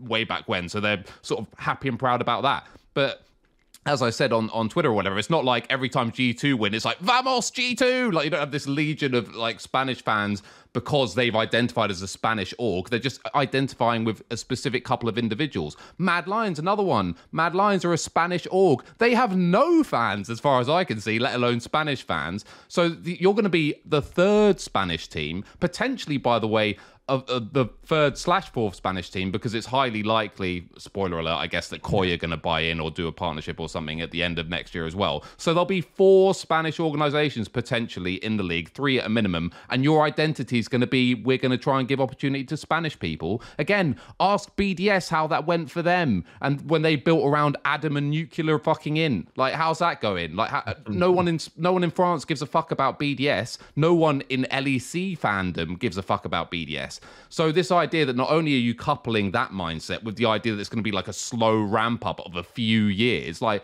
fucking hell. Like, I'm not one of these people who's like, well, if they paid the entrance fee, then that means that they should spend loads of money. But come on, you've got to have some kind of plan about how you're going to garner some public interest here. Like, this literally looks from the outset to be really fucking boring, for lack of a better word. And now it looks even worse. It looks like we're actually doomed to basically have Spanish BDS in the league next season. I can't read anything else into this. Obviously, he could be lying or not showing his hand, but, you know, uh, here's a tip if that is the case for any GM out there don't fucking put a front up of say uh, that we you know there's months before you get into the league and you're going to build anticipation by lying and going to say you'll do you'll do something really boring. That's not the play if you are secretly going to go after the big name. So this to me just looks like a fucking shambles from the outset and i could not be less excited for this team. In fact i was more excited for bds than i was for heretics at this point. Absolutely.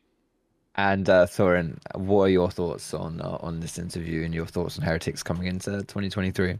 Look, don't break out in hives when I say I hate to say I told you so. Isn't this literally what I told everyone would happen? I said literally this is like BDS 2.0, isn't it? This is exactly why you wouldn't want these teams to buy in because they are not coming to make teams. And this is the key point I'm going to make. It's the other way around, you idiots. You all think LEC is going to get better when these teams join. We're going to lose Schalke and Misfits. These were perennial playoff teams. These were teams who got really good min-max talents. Spoiler, some of those talents are now in the top teams in the league. Some of them are MVPs of the league. And we're bringing in bottom feeders. We're bringing in another team to be at the bottom of the league. And here's my problem from the outset with this whole post is if you know esports, it is the most bullshit, optics driven, lies, disingenuous statements industry of all time. There are fuck all people giving sensible tempered statements. So, spoiler, unfortunately, I can't go, well, actually, I respect this because if you are going to join and you know you don't have a big budget, you should temper expectations. And it is something that should take years to build up and you've got to get the right coaching staff and the right scouting. Because here's the problem he's not doing it for that reason. He's doing it for this reason because he knows it's going to be shit and he knows they're not going to spend any money. So he's actually trying to temper your anger in the future so that every dickhead fan can, for the first year, go. But he told you there wouldn't be a time. He said it would take a few years. Essentially, the joke here, by the way, and by the way, I'll add this bit in as well. If you actually even take that at face value and believe it, you are an utter fucking fool and you want to buy some fucking magic beans and a bridge, you stupid idiot. Because here's the other premise. You know those years it might take to build up? They might just sell in years for more money and just be out. They might not even fucking be here the long run. Because that's the problem. It does also sound brilliant. If you're going to be in IC for tw- 10 years, take a couple to build up. Make it a real project. You want to become a top org. You don't want to just float into a roster and lose the players like this Misfits one. Yeah, that'd be true, but it's just not. This just obviously like you're saying one thing when you really mean another. So, by the way, one thing I'll say is this.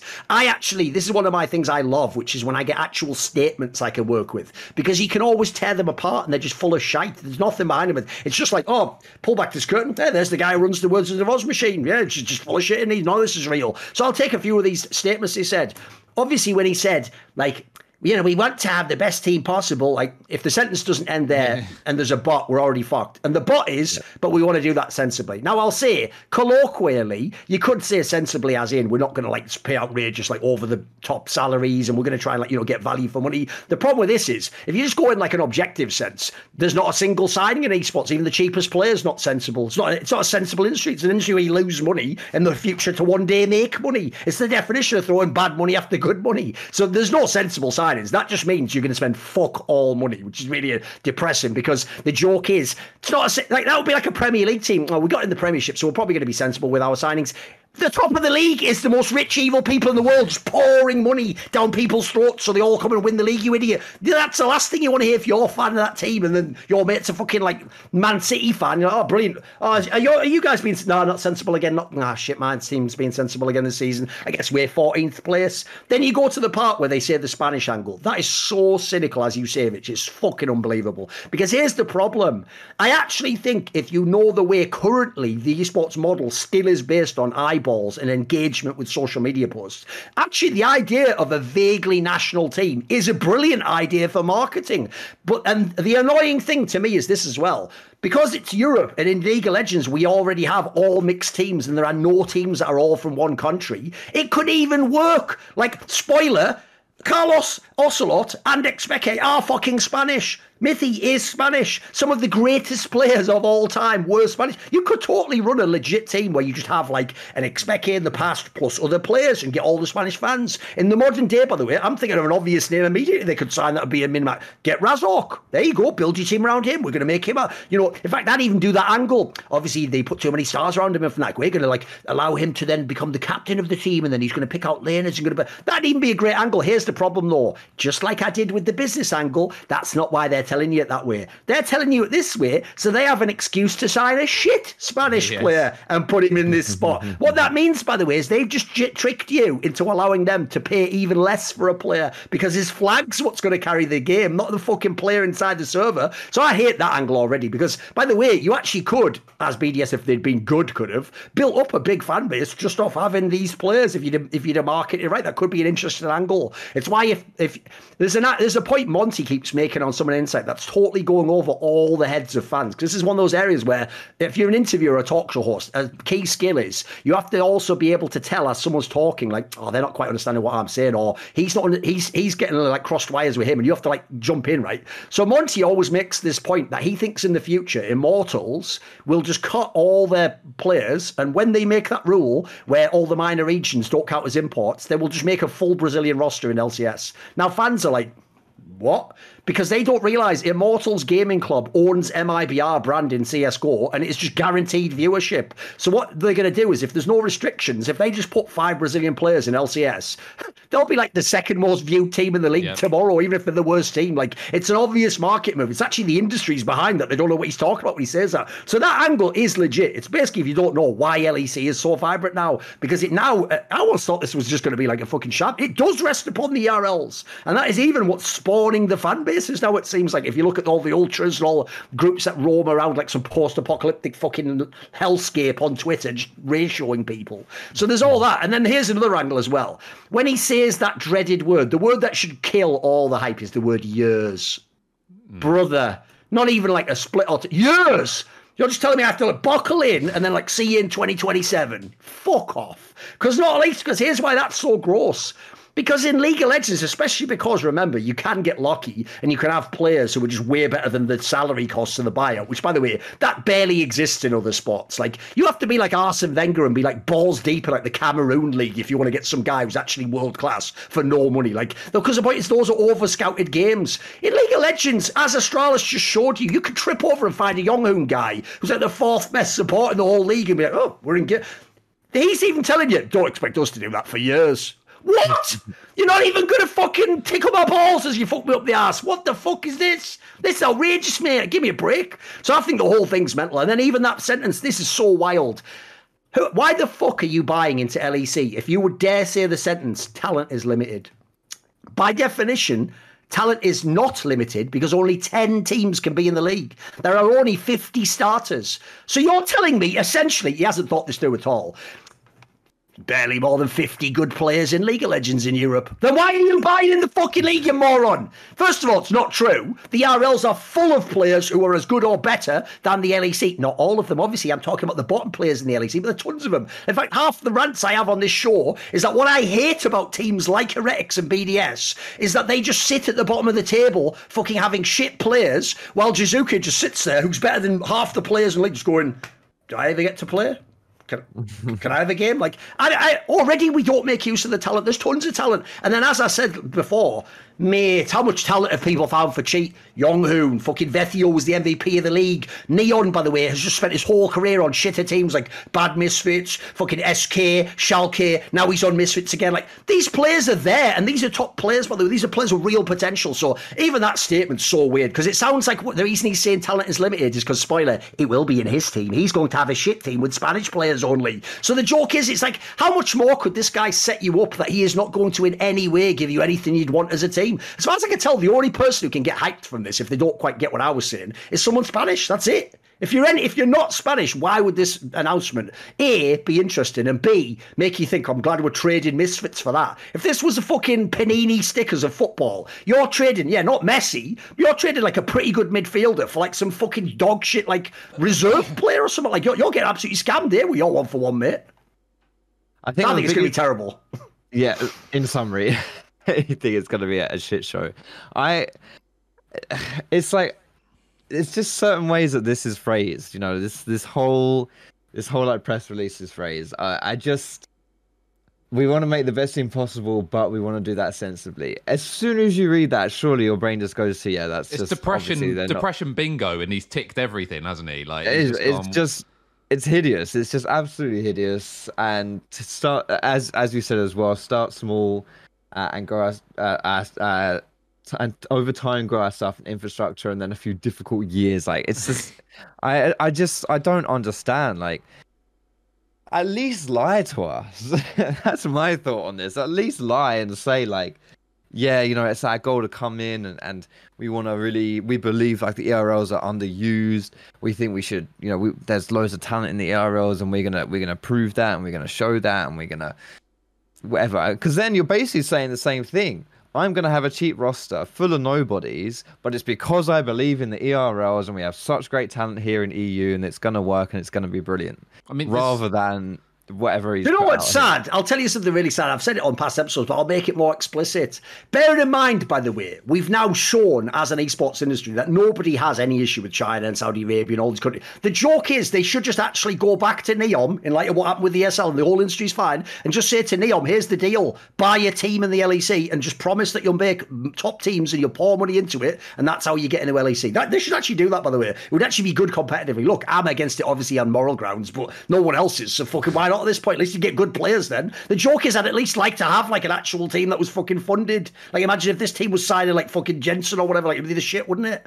Yeah, the, the, funny thing is, this guy's actually trying to be ambiguous. You know this guy? Do you know this guy in esports? No, I've never seen him. I didn't know him before this, but he's, he's, trying to be ambiguous, but he's still being ambiguous in all the you can still read between the line ways that you just know it's going to be depressing. You, thing is, though, you do realize though, Rich, what we just did there. That's why I said it's one of my favorite things, though. What we just did there, though, that is a magic trick. Like if like there's plebs watching now, like a dog watching a magic trick. They don't know what that was. Like they wouldn't have read any of that into that, by the way. In fact, the joke is they would even stupidly say all the things I said, like, oh, he's he's much more reasonable than the others. Oh, I'm glad to finally see in esports we've got like a real business. Like they're going to believe all this shit. I bet they lap it up. Yep, sustainable gaming finally, uh, yeah. But also, th- just to put this in some, some perspective, and obviously there's loads of caveats to this. Like, first of all, we probably would have said no to the deal anyway, and secondly, Riot hated us. But our plan, if we were, if there was a scenario or a roadmap where we would have ended up in uh, LEC, for those that were living under a rock, it would have been with PSG, and we were going to build a team around sOAZ, and that was going to be like our sort of uh yeah, our iconic French, obviously, connection player in the top lane, and then fill the pieces around that. Patrick was still under contract for another year, so Patrick obviously would have been the AD carry. Probably would have convinced that little cunt to keep his name as Sheriff because that's a way better name than Patrick. And, you know, fire branding already and a team with loads of public interest. So that's like baffling to me. Like, if you're going to go down the we want to tap into the Spanish uh, uh, thing, it's like, Oh right, yeah. Is is XPeke retiring? Are you signing Razork? Like, is Elyoya? Like, that's that would generate interest. Saying oh, basically, uh, what this actually means, translation, by the way, is they're going to try and get cheap ERL players who are maybe on the come like up. World at bottom, you know. Yeah, exactly. well, hopefully not. Or the Antonio or whatever, exactly. Oh god, but yeah, they're going to get a bunch of Spanish ERL players and, and the ones which aren't necess- aren't even the good ones because spoiler again, teams like Fnatic and G2 or whatever, they're always looking to snipe the best ERL players if they can as well because they're cheaper than the established superstars. So if they're a really top prospect ERL player, guess what? They're not even getting them. They're not even getting them. Oh, by the way, I'll tell you something fake as fuck as well, because I saw some French players trying to imply this about BDS. No player who's like Spanish, who's the best, is like, no, I better go to this team then. They're only going to say that if like they didn't get the good offers. Like, no, but I wanted to go with these Spanish. They're going to all say that when they join, by the way. But the joke is, if G2 would offer them, they'd just be a G2 instead Yeah. of course. Of course, everyone would be. Everyone would be. Well, I think we're all pretty much uh, in agreement that this interview sucks, and I'm gonna miss Misfits. They're not even left yet, and I actually I already miss Misfits. They're still in the league, and I miss Misfits. We'll see if they can make the playoffs. So, By the way, uh, a, a small little, just quick aside as well. Keep in mind as well that all of these Misfits players, again, they're not all S tier stellar players, but at a minimum, you've got Vetheo, the mid laner, uh, sorry, Vetheo and uh, Neon, who are going to be up for grabs, and also, um, yeah, uh, uh, irrelevant, who in theory are all sort of, you know, nice pieces. And I guarantee you that heretics don't go after any of them. By the way, they won't hmm. compete for Vetheo. They won't compete for Neon. They're going to go for some Spanish ADC who's not even like the best. But actually, no, they'll probably have. Jack I actually have a question for you, Rich. Since you're someone who's been in an ownership perspective, I want to ask you this because I've just checked this. Do you think is there a reason you can you make a case as to why this should be allowed? Because when I look here, right, Rich, I look at when the contracts end for those players. Mate, there's only Vetheo finishes this year. All the other players have contracts until the end of 2023 or 2024. How is that a good faith contract legally? That you sign a contract with me, like you're going to play for my team in the LEC for like, and then you're not even, you don't even have a spot. How does No, that work, mate? It's not even that. It's the the rules are outrageous and outrageously org favored. Even though they're not particularly org favored, they're all just riot system favored. But the players are the ones that get fucked the most because not only is the player not getting to play for the three, four years or, or whatever, however long the contract is, but they're not a free agent either. That's what I mean. How does like uh, to me? To me, logically, if you choose to leave the LEC, instantly those contracts are broken and they become free and agents. you o- know? obviously, and, if you know if that's a rule and you know that, then obviously you should factor that into the price, and you should be like, well, Oh, we're not going to get any money Yes. into selling Vetheo, who probably if you sell him to NA, you could get like 1.5 million or whatever. So we'll factor that into how much we want to get out of the deal. But instead. They get to sell the slot for whatever it is and then auction the players off. It's fucking outrageous. And for example, Yeah. say someone like Neon, uh, again, Neon's like a, a very good AD carry, but he's not like top, top, top, top, top, top, top, top AD carry. That means he's the most likely to get fucked because his price point's going to be at a point where, you're like, well, I'm not going to give you a price point for a not good AD carry. I'm going to give you the price point for a decent AD carry, but it's not going to be worth getting a free agent AD carry from the ERLs who's super promising, is it? So people like Neon are potentially going to get mega fucked. Like, yeah, it's it's really bad. It's really fucking bad. would the players still get? They still get paid if they're under contract, but their team drops out of LEC. Well, that's the problem because again, it all depends how it's worded. Like, for example, Yeah. I would imagine the contract doesn't even say explicitly LEC, so probably even like obviously when you get benched, sometimes you get half your salary. There might be a world where you just go straight to half salaries until they sell you or whatever, you know. Yeah, the thing the thing is, and one of the reasons why I said like, uh, oh, but last time you said that the staff should have could have seen this kind of. It's obviously a different situation. Like the Deficio, I am assuming, unless he signs some incredibly insane contract from a member of staff, he's going to be free to go. These other people are going to be free to go. It's just a player auction, and I believe the Riot rules only relate to uh, auctioning off players. They've got nothing to do with staff, so it is two different situations. Just to be clear. Fair enough. Uh, that's all we want to talk about for our, our topics today here on Side Select. But uh, we do have something very exciting to round off the show with. Uh, if you're familiar with our Who Wins segment, Thorin and Rich go up against each other to predict what's going to happen in a in an esports match coming up, and Thorin's just way too good. Actually, Rich is just way too shit because Rich has picked. Rich has been the one picking it. He still picks the losers, and so I've uh, actually he's had lost do to the forfeit. computer. This this time around, I actually lost to the, to the AI. Like Thorin didn't even get to pick. I just lost. Right. Yeah, literally, he just he just can't buy a win at this point. Um, and so he's had to do another forfeit. Previously, if you remember, he had to buy a uh, TSM jersey with 5.5 fucking k on the back. And uh, this time around, I believe he had to do a Twitter thread explaining why Rekkles. This was a painful one. I'm not gonna lie. Like this is Um, actually a painful one. So, Rich, without any further ado, please take it away and uh, go through the reasons as to why Rekkles is better than Forg1ven. So this is the thing. Like I did actually think when we were talking about it first, I thought five is a good number because there are definitely some like really legitimate reasons or whatever, and then there are some, you know, if we extended it more than five, I'd really be struggling. But honestly, like even a couple of the reasons, I was like, these are kind of cheat. It, just if you take all the context away whatsoever. So anyway, the first reason I I gave was that Rekkles uh, for why Rekkles is a better AD carry than Forg1ven historically.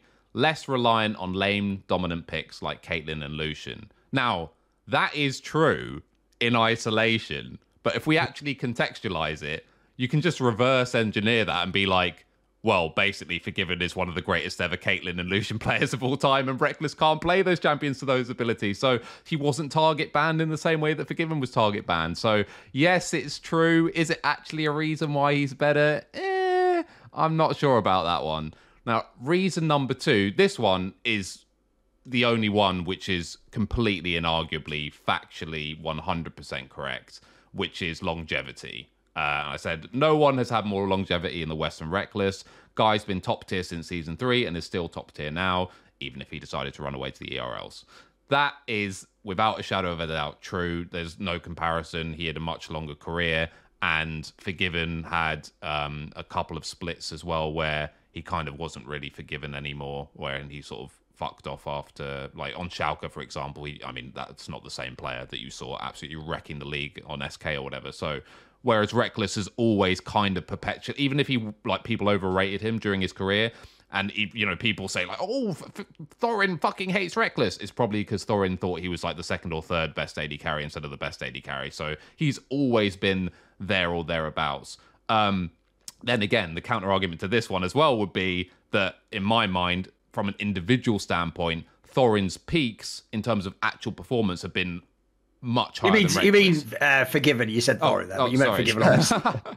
well, maybe I both. agree, though. I have been much better than Rekkles on my Uh, career, but yeah, go uh. Forg1ven, Forg1ven's uh, peaks have been uh, on an individual level, in my opinion, much higher. I mean, uh, we when we were boot camping in Korea, like this guy played a bunch of games against Uzi, and they were they. It was literally Uzi. It was the Spider-Man meme. It was they were laning, going toe to toe against each other, and sometimes Forg1ven would win lane, sometimes Uzi would edge lane. Like they and yes, that is just scrims, but there were points in time where Forg1ven was arguably the best laning AD carry in the entire world. You could never, at any moment in Rekkles's career, say that he was the best AD carry in the world or uh, the best at any aspect of the game in the world. So again, he definitely has the longevity argument in the way that LeBron James has the longevity argument. But if you take any individual peak moment, you can't really say anything beyond that. Reason number three.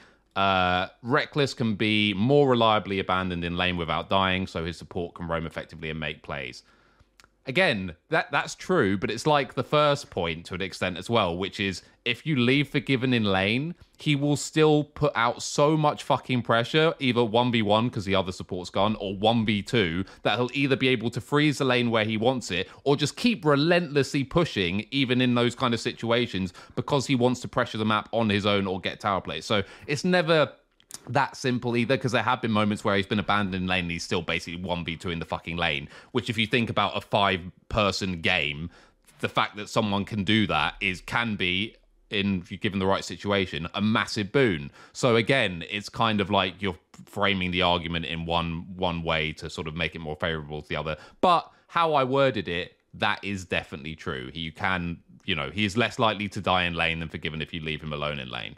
Um reason number four, and as I said, this one is a bit of a push, but he's Rekkles is more malleable. Like I guess he plays more styles and is more team orientated. I mean, people do forget that uh, Forg1ven went through a period where he was like only playing Sivir, which is basically the ultimate team playing AD carry pick you can make. Like press R and you know take take the take the boys with you. So yeah, uh, it, but you know, Rekkles did play, you know, those AP bot laners when they were a thing. But let's not forget that Rekkles did get pissed off with that and literally benched himself when if he had to play like another game of Syndra or Karma or whatever. So yeah, but in terms of like in in game role and resources, I guess Rekkles is more sort of yeah malleable more more open to different situations i suppose anyone by the way who was at me saying why haven't you said better teammate shut up. First of all, there's no way you could possibly know that. And someone tried to explain to it. And by the way, when I said explain, explain to me how you know that he's a better teammate, he said,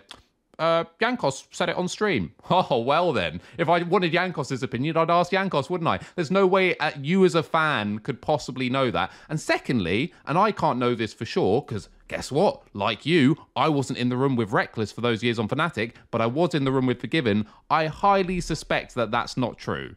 I highly suspect that's not true at all. And I think in most walks of life, if you took those two personalities and put them in those rooms, Forg1ven would be understood more and tolerated more than Rekkles, honestly. I actually think that basically how Forg1ven was as a teammate is he was very often right and but very aggressive and basically a lot of the players were just acting like little bitches. I'll be honest. Like uh, the the kind of stuff that he was saying to Vander, the kind of stuff that he was saying to other players, like why the fuck aren't you doing your job? I that's the kind of tough love that I would want in a teammate where I'm like, you know what, the first time, yeah, don't be a dick. The second time, if I'm still making the same mistakes, which just out of mental laziness, you should be having a go at him. You should be saying, I'm doing my part. I'm making sure all my fucking chickens are in a row. Why the fuck are you still doing this? Like, you are literally jeopardizing the team because you're being mentally lazy. And he would say that. And he would say it in an aggressive way. It wasn't tactful. And I'm not saying he was an angel as a teammate at all. Far from it. And he should have recognized, and this was his shortcoming, he had a lack of social awareness, or you could say social intelligence, I guess, where he didn't understand that while this may be the right thing to do or whatever, you have to read the room and understand the kind of personalities that were around you. And that wasn't necessarily going to work with that, those groups of players. And most people in esports are weak in that sense.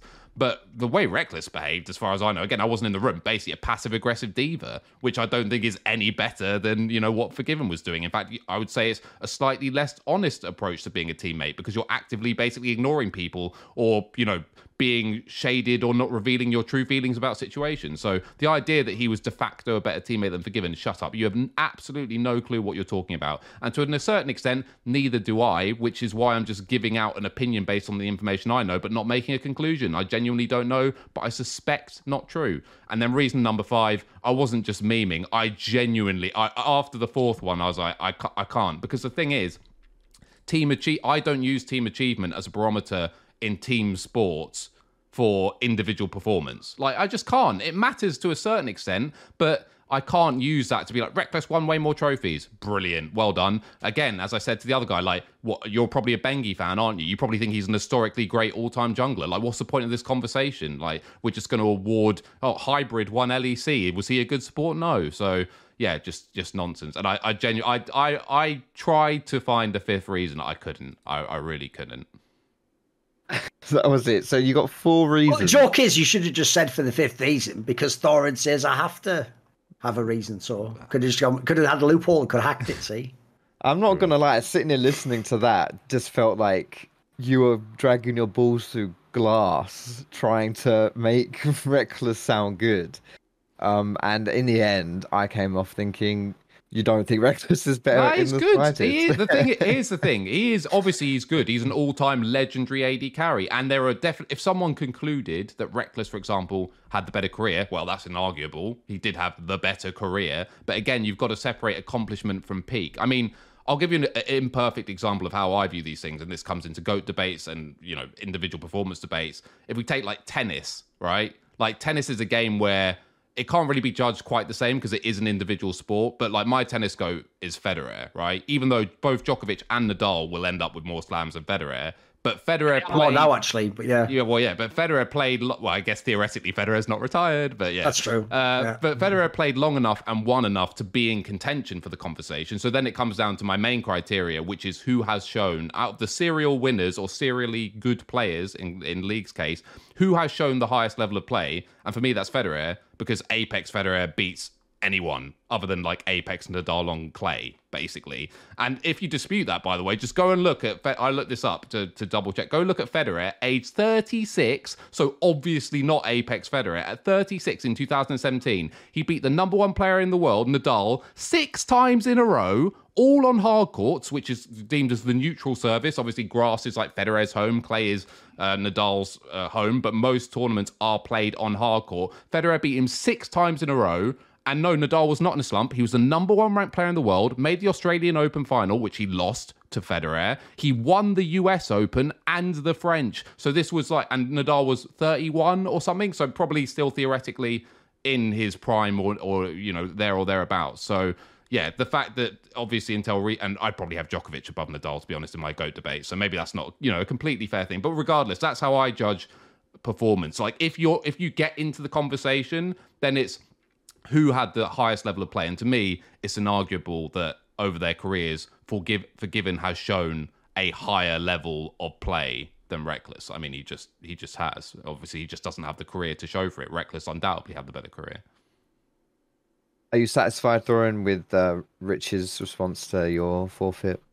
I think he did a decent job. I mean, the whole reason I obviously set the forfeit is, that is I also don't think that's the case, do I? So I just it'd be funny to just see what reasons he could come up with. But the whole point of that as well is you notice I purposely like phrased it also, not like he has to believe it, just like why would someone? Because essentially, the real sad thing about all these discussions is you can actually have people with wildly differing opinions. You can have a great discussion about it. Like essentially, if you notice, half of what you're discussing is A, what are the criteria? And then B, what is my internal criteria? How do I order them? What hierarchy do I put them in? And the point is, we're all going to have different hierarchies. Like, for example, I basically addressed this exact topic in a series I did for Deserto. I did a topic where it was like the top, I don't know, 15 like Western players of all time. And I was going through them all. And, I, and if you look, I think off the top of my head, I think I had Rekkles. He was definitely way above Forg1ven, but that was because I was also factoring in things like longevity, fucking career, uh, uh, all this. The problem I have is this: whenever I do this topic, I personally seem to have a totally different hierarchy of the people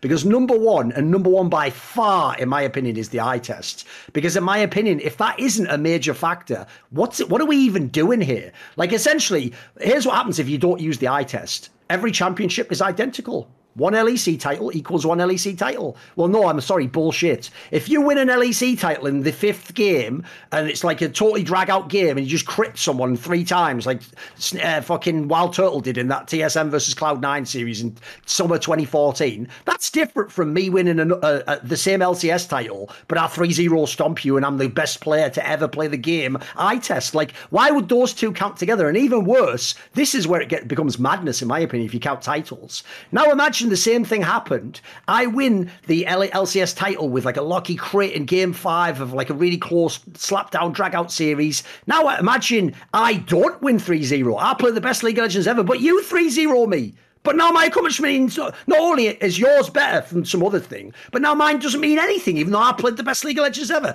And that, like I say, what we're having a discussion about isn't the discussion who's better at the video game. So, in my opinion, on some level, pure eye test has to be like a massive factor. And the problem is, I'm sorry, that's actually one of the weakest areas for Rekkles. Of all the great players in League of Legends, I actually think partly it's his role, by the way. He is playing the role, which in theory is supposed to be semi safe in lane, get two items and go to a team fight and then be peeled for. He is playing something of a role that like can be a little bit more like passive in that regard. But the problem is, you look at all the other great players in history, they got all those crazy pop offs. Like the joke is, Rekkles pop offs are him just right clicking people on Tristana in a team fight while all the tanks don't go on his face. That is what he did. Now I know to a pleb, they're like, Oh my God, he's got a pentakill in Sweden. It's, it's nothing, mate. That is not the same, I'm afraid, as to when Forg1ven would go to a lane with a matchup that potentially is even a losing matchup and the jungler 2v3 ganking all the time, winning CS and be like up two kills in lane. Like that shit was impossible. In fact, that's the whole topic I have with this whole thing. Without going into all the reasons, because basically, like I say, I've done videos, you can read about this. Basically, the main problem I have is things like longevity and so it's all great. But even then, you sort of it's you're sort of making some sort of a fucked up negotiation with with your eye test again. What you're saying is, look, the eye test did tell me guy A is better than guy B, but guy B played longer though. It's like, like here's the question I would have because it's a real problem. If someone's a champion, this is a, this is an, an area where I've noticed no one's consistent on this. Like if you're a champion once and then you flunk the next four splits, but I'm second place, five splits technically I am better than you. I'm always in the finals. Like I, am having a better average performance, but I also never did win. So in none of those actual five times, maybe was I the best if you go on accomplishment. So the question then becomes, right? Usually what you do on that one is you go, well, I'll give the nod to the guy who did the five times. I'll say probably overall was better. But then where does that end? Like if if I'm the champion now and I only play for one year, but then you're ninth for seven years in a row, how many years before suddenly you overtake me by never ever coming close to winning? So I think personally a lot of that stuff is just chasing your own tail or trying to find like like like shading like weird side loophole lawyer. It's almost reasons as to I guess you could say. Like I say, just look in the game. I think it's way better. And then for me, crucially, there's a side point I have which I'm very unique in. Other people don't seem to agree with me because I hate the fact that in team sports and team games, people do just count the accomplishments, which are by definition the team accomplishment. In my opinion, when you talk about the best player, that is an individual award and should only be judged on individual merits, not championships. And so because if you do it that way, then everyone who was a great team player gets their championships and respect from the championships, and everyone who's a great individual player, even if they get fucked by their GM or country or language, can always be shown to be a great player and can always be respected for what they did. So my problem as well is this: on this particular topic, I've always said this: Rekkles has won the MVP a gang of times when they played around him. It's only one split, I think, ever he won the MVP that they also won the, the league because usually that was when the team went to shit and they just defaulted to Rekkles actually is the carry now. Every really great team Rekkles was in and was going to world finals and stuff. They were the teams that were based around the solo laners, and the solo laners were monsters. And he played the traditional tertiary basic bitch Kobe style. I am the guy who just goes in lane, probably even on my own in lane for a while, and then the team fight, I right click people and I do damage. Now listen, that's very good to win championships if you've got great solo laners. The problem is this: one, if you start a team tomorrow and you have Rekkles and I have Forg1ven, difference is I can chuck any players in mine and I can have a chance to win. You can't. You actually need some of the best solo laners in the world, world. Because by the way, this guy even wanted like top LEC solo laners booted out the team because they weren't good enough for him. And then secondly, like Rich said about the carry champions, mate oh, this guy's the greatest, even though he's not known for any of the carry champions. Not a fucking carry, then, is he? Because that's one thing I hate, by the way. The best player ever, I mean, Bengi's a good example, but I think Impact's the other example. People keep trying to do this thing to me where they go, surely by now, Impact's like, you know, the GOAT top lane or like the Western GOAT. It's like, he was never the focal point of his team, ever. So logically, if you start your team and your best player's Impact, you will never win a single championship ever in your whole career. Meanwhile, if I start my team with Faker, Forg1ven, I'm starting with the most powerful carry of all time. What are you talking about? I'm starting at the top. I can build a team out. So, in my opinion, by definition, if you play a role player thing, how can you be the best of your role? Yeah. I, I think that I've always thought that was very illogical, personally. You, you can know. never be, in my opinion, you can less incredibly extreme circumstances, like you literally role swap to every role and you were the second best player in the world in every role. Like it's impossible for you to be the goat anything if at no moment in time you were the best. How does that work? How can you mm. be the GOAT if you were never the Yeah, best? that's a problem I have. What? Doesn't make any sense. Like, you're the best of all time. Oh, at which points were you the best? Well, never. But, you know, or whatever. I mean, again, to use tennis as an example, if we play each other at tennis and we always meet in the final and I beat you six love, six love, six love every time we play four years in a row, then I do a Bjorn Borg and retire, and then you go on to win like the next five or whatever. In no universe could you claim to have been a better player than me. You didn't even win a point against me, but because you get to clean up when I'm not there, and in that scenario, you would have been the best player in the world just because minus the fact that I don't exist anymore. But in a world where you're never the best, how can you be the go? It's ridiculous. So yeah, and I don't even think there were that many moments in time where, in fact, I don't think there was a single moment in time where, even in these whack sort of top twenty best players in the world, where they feel the need to insert like seven Western players just for fun. I don't think Rekkles was ever ranked as the highest Western player in any of those lists. I think it was always whoever was the best mid, basically, or Forg1ven, mm. maybe. You know, like I don't think he was ever considered. You know, he's just been oh, By the way, since you said the point about the scrims at Worlds, I'll tell you this. I don't care what they say in interviews, because as Monty told everyone, it's true. You go and look, the greatest Koreans will constantly say stupid shit like Bjergsen's very good at like stuff they don't fully actually believe. But all I'll tell you is this behind the scenes in the scrims, I've never heard a single Asian player give a fuck about Rekkles, except the ones that were friends of his. As Rich says, Forg1ven was like a fucking like an urban legend to those guys. He was there's a, there's only a few players, it's like Forg1ven, like fucking Diamondprox. There's only a few. There's a few though that actually the Asians do mad respect, and he was one of them for sure. Yeah. And even the All only right. time I knew it was legitimate was when the Smeb won, because again, people do just throw, throw out these, you know, uh, random niceties and Faker on interview saying, "I do." no downside to I it is the reason why they do it. Yeah, exactly, I really yeah. think that, uh, yes, he is actually almost as good as me, maybe better. But when Smeb was literally crying after getting bodied by Otto, it's like, okay, well, I don't think those are crocodile tears, but usually you can take that shit with a grain of salt. Like, doesn't mean anything.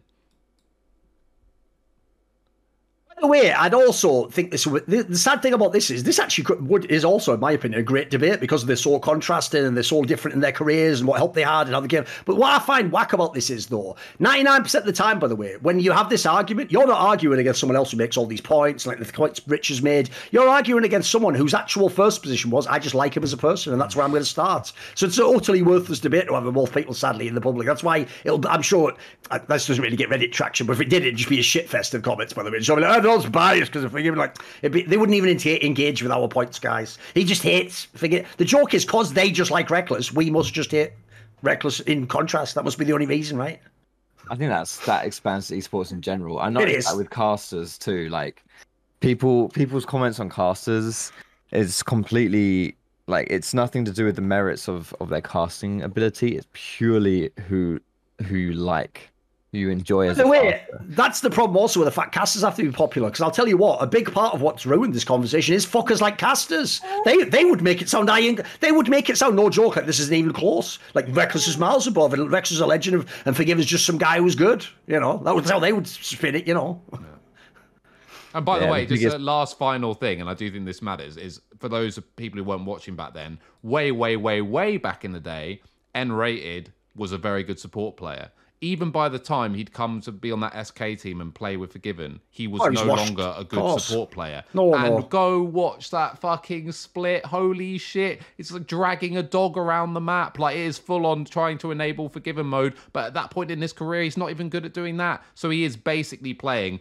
with one of the worst supports in the league. And he is, but, well, to quote for the man himself, he was by far the best player in the league. That, you know, we argue about MP, MVPs, the different splits or whatever. I think Vetheo's MVP was relatively convincing despite how close the casters decided to make the voting. The most conclusive, you are the de facto best player in the league by a mile of all time was that split, uh, summer split. I think it was summer, no, spring. Oh, spring split. in 2015, Spring yeah. split of 2015 with Forg1ven. That is the, the greatest salvo anyone's ever Put it this way: ask someone. I mean, to be fair, nowadays maybe they've forgotten YellOwStaR, but ask people like, who are your top three LCS supports of all time? And he, all three of them played Rekkles. Hylissang, Mickey X, and YellOwStaR all played Rekkles. By the way, doesn't have as many championships as you'd think out of that. You know, that's one thing that's mad. One of the things that's ruined the Rekkles career as well, by the way, is this. Everyone forgets those years between xPeke and Caps. What happened in those years? That was when he was the star player. Because, by the way, he had, like, Spirit, like, one of the best careers. Nick, fuck off. The whole thing's just fraudulent. His whole career's fraudulent, mate. His whole career is fraudulent. In that sense, it is. Because, because dude, they make it sound like he was just winning the championship every year. You know, by the way, he hasn't won the championship since 2018. 2018. was People have had a whole career since then. That's it was 2018. It was last time he had caps. Yeah. He Yeah, has that- won you're- EU Masters, though. That's true. That's true. I, I this is the thing is like when whenever just around this off here talking about Rekkles like he was always at his best when he wasn't the guy you know and that's why um the the Reignover Huni lineup that was amazing then when Caps came into the fold that was amazing as well but then whenever he had to be the, the the carry, whenever he was the guy, domestically it was honestly pretty good, but never made a dent internationally, and that's why I thought like I actually well. I ate a bit of crow thinking that it would be him going to G2 would be really good because he absolutely did not need to be the guy on G2.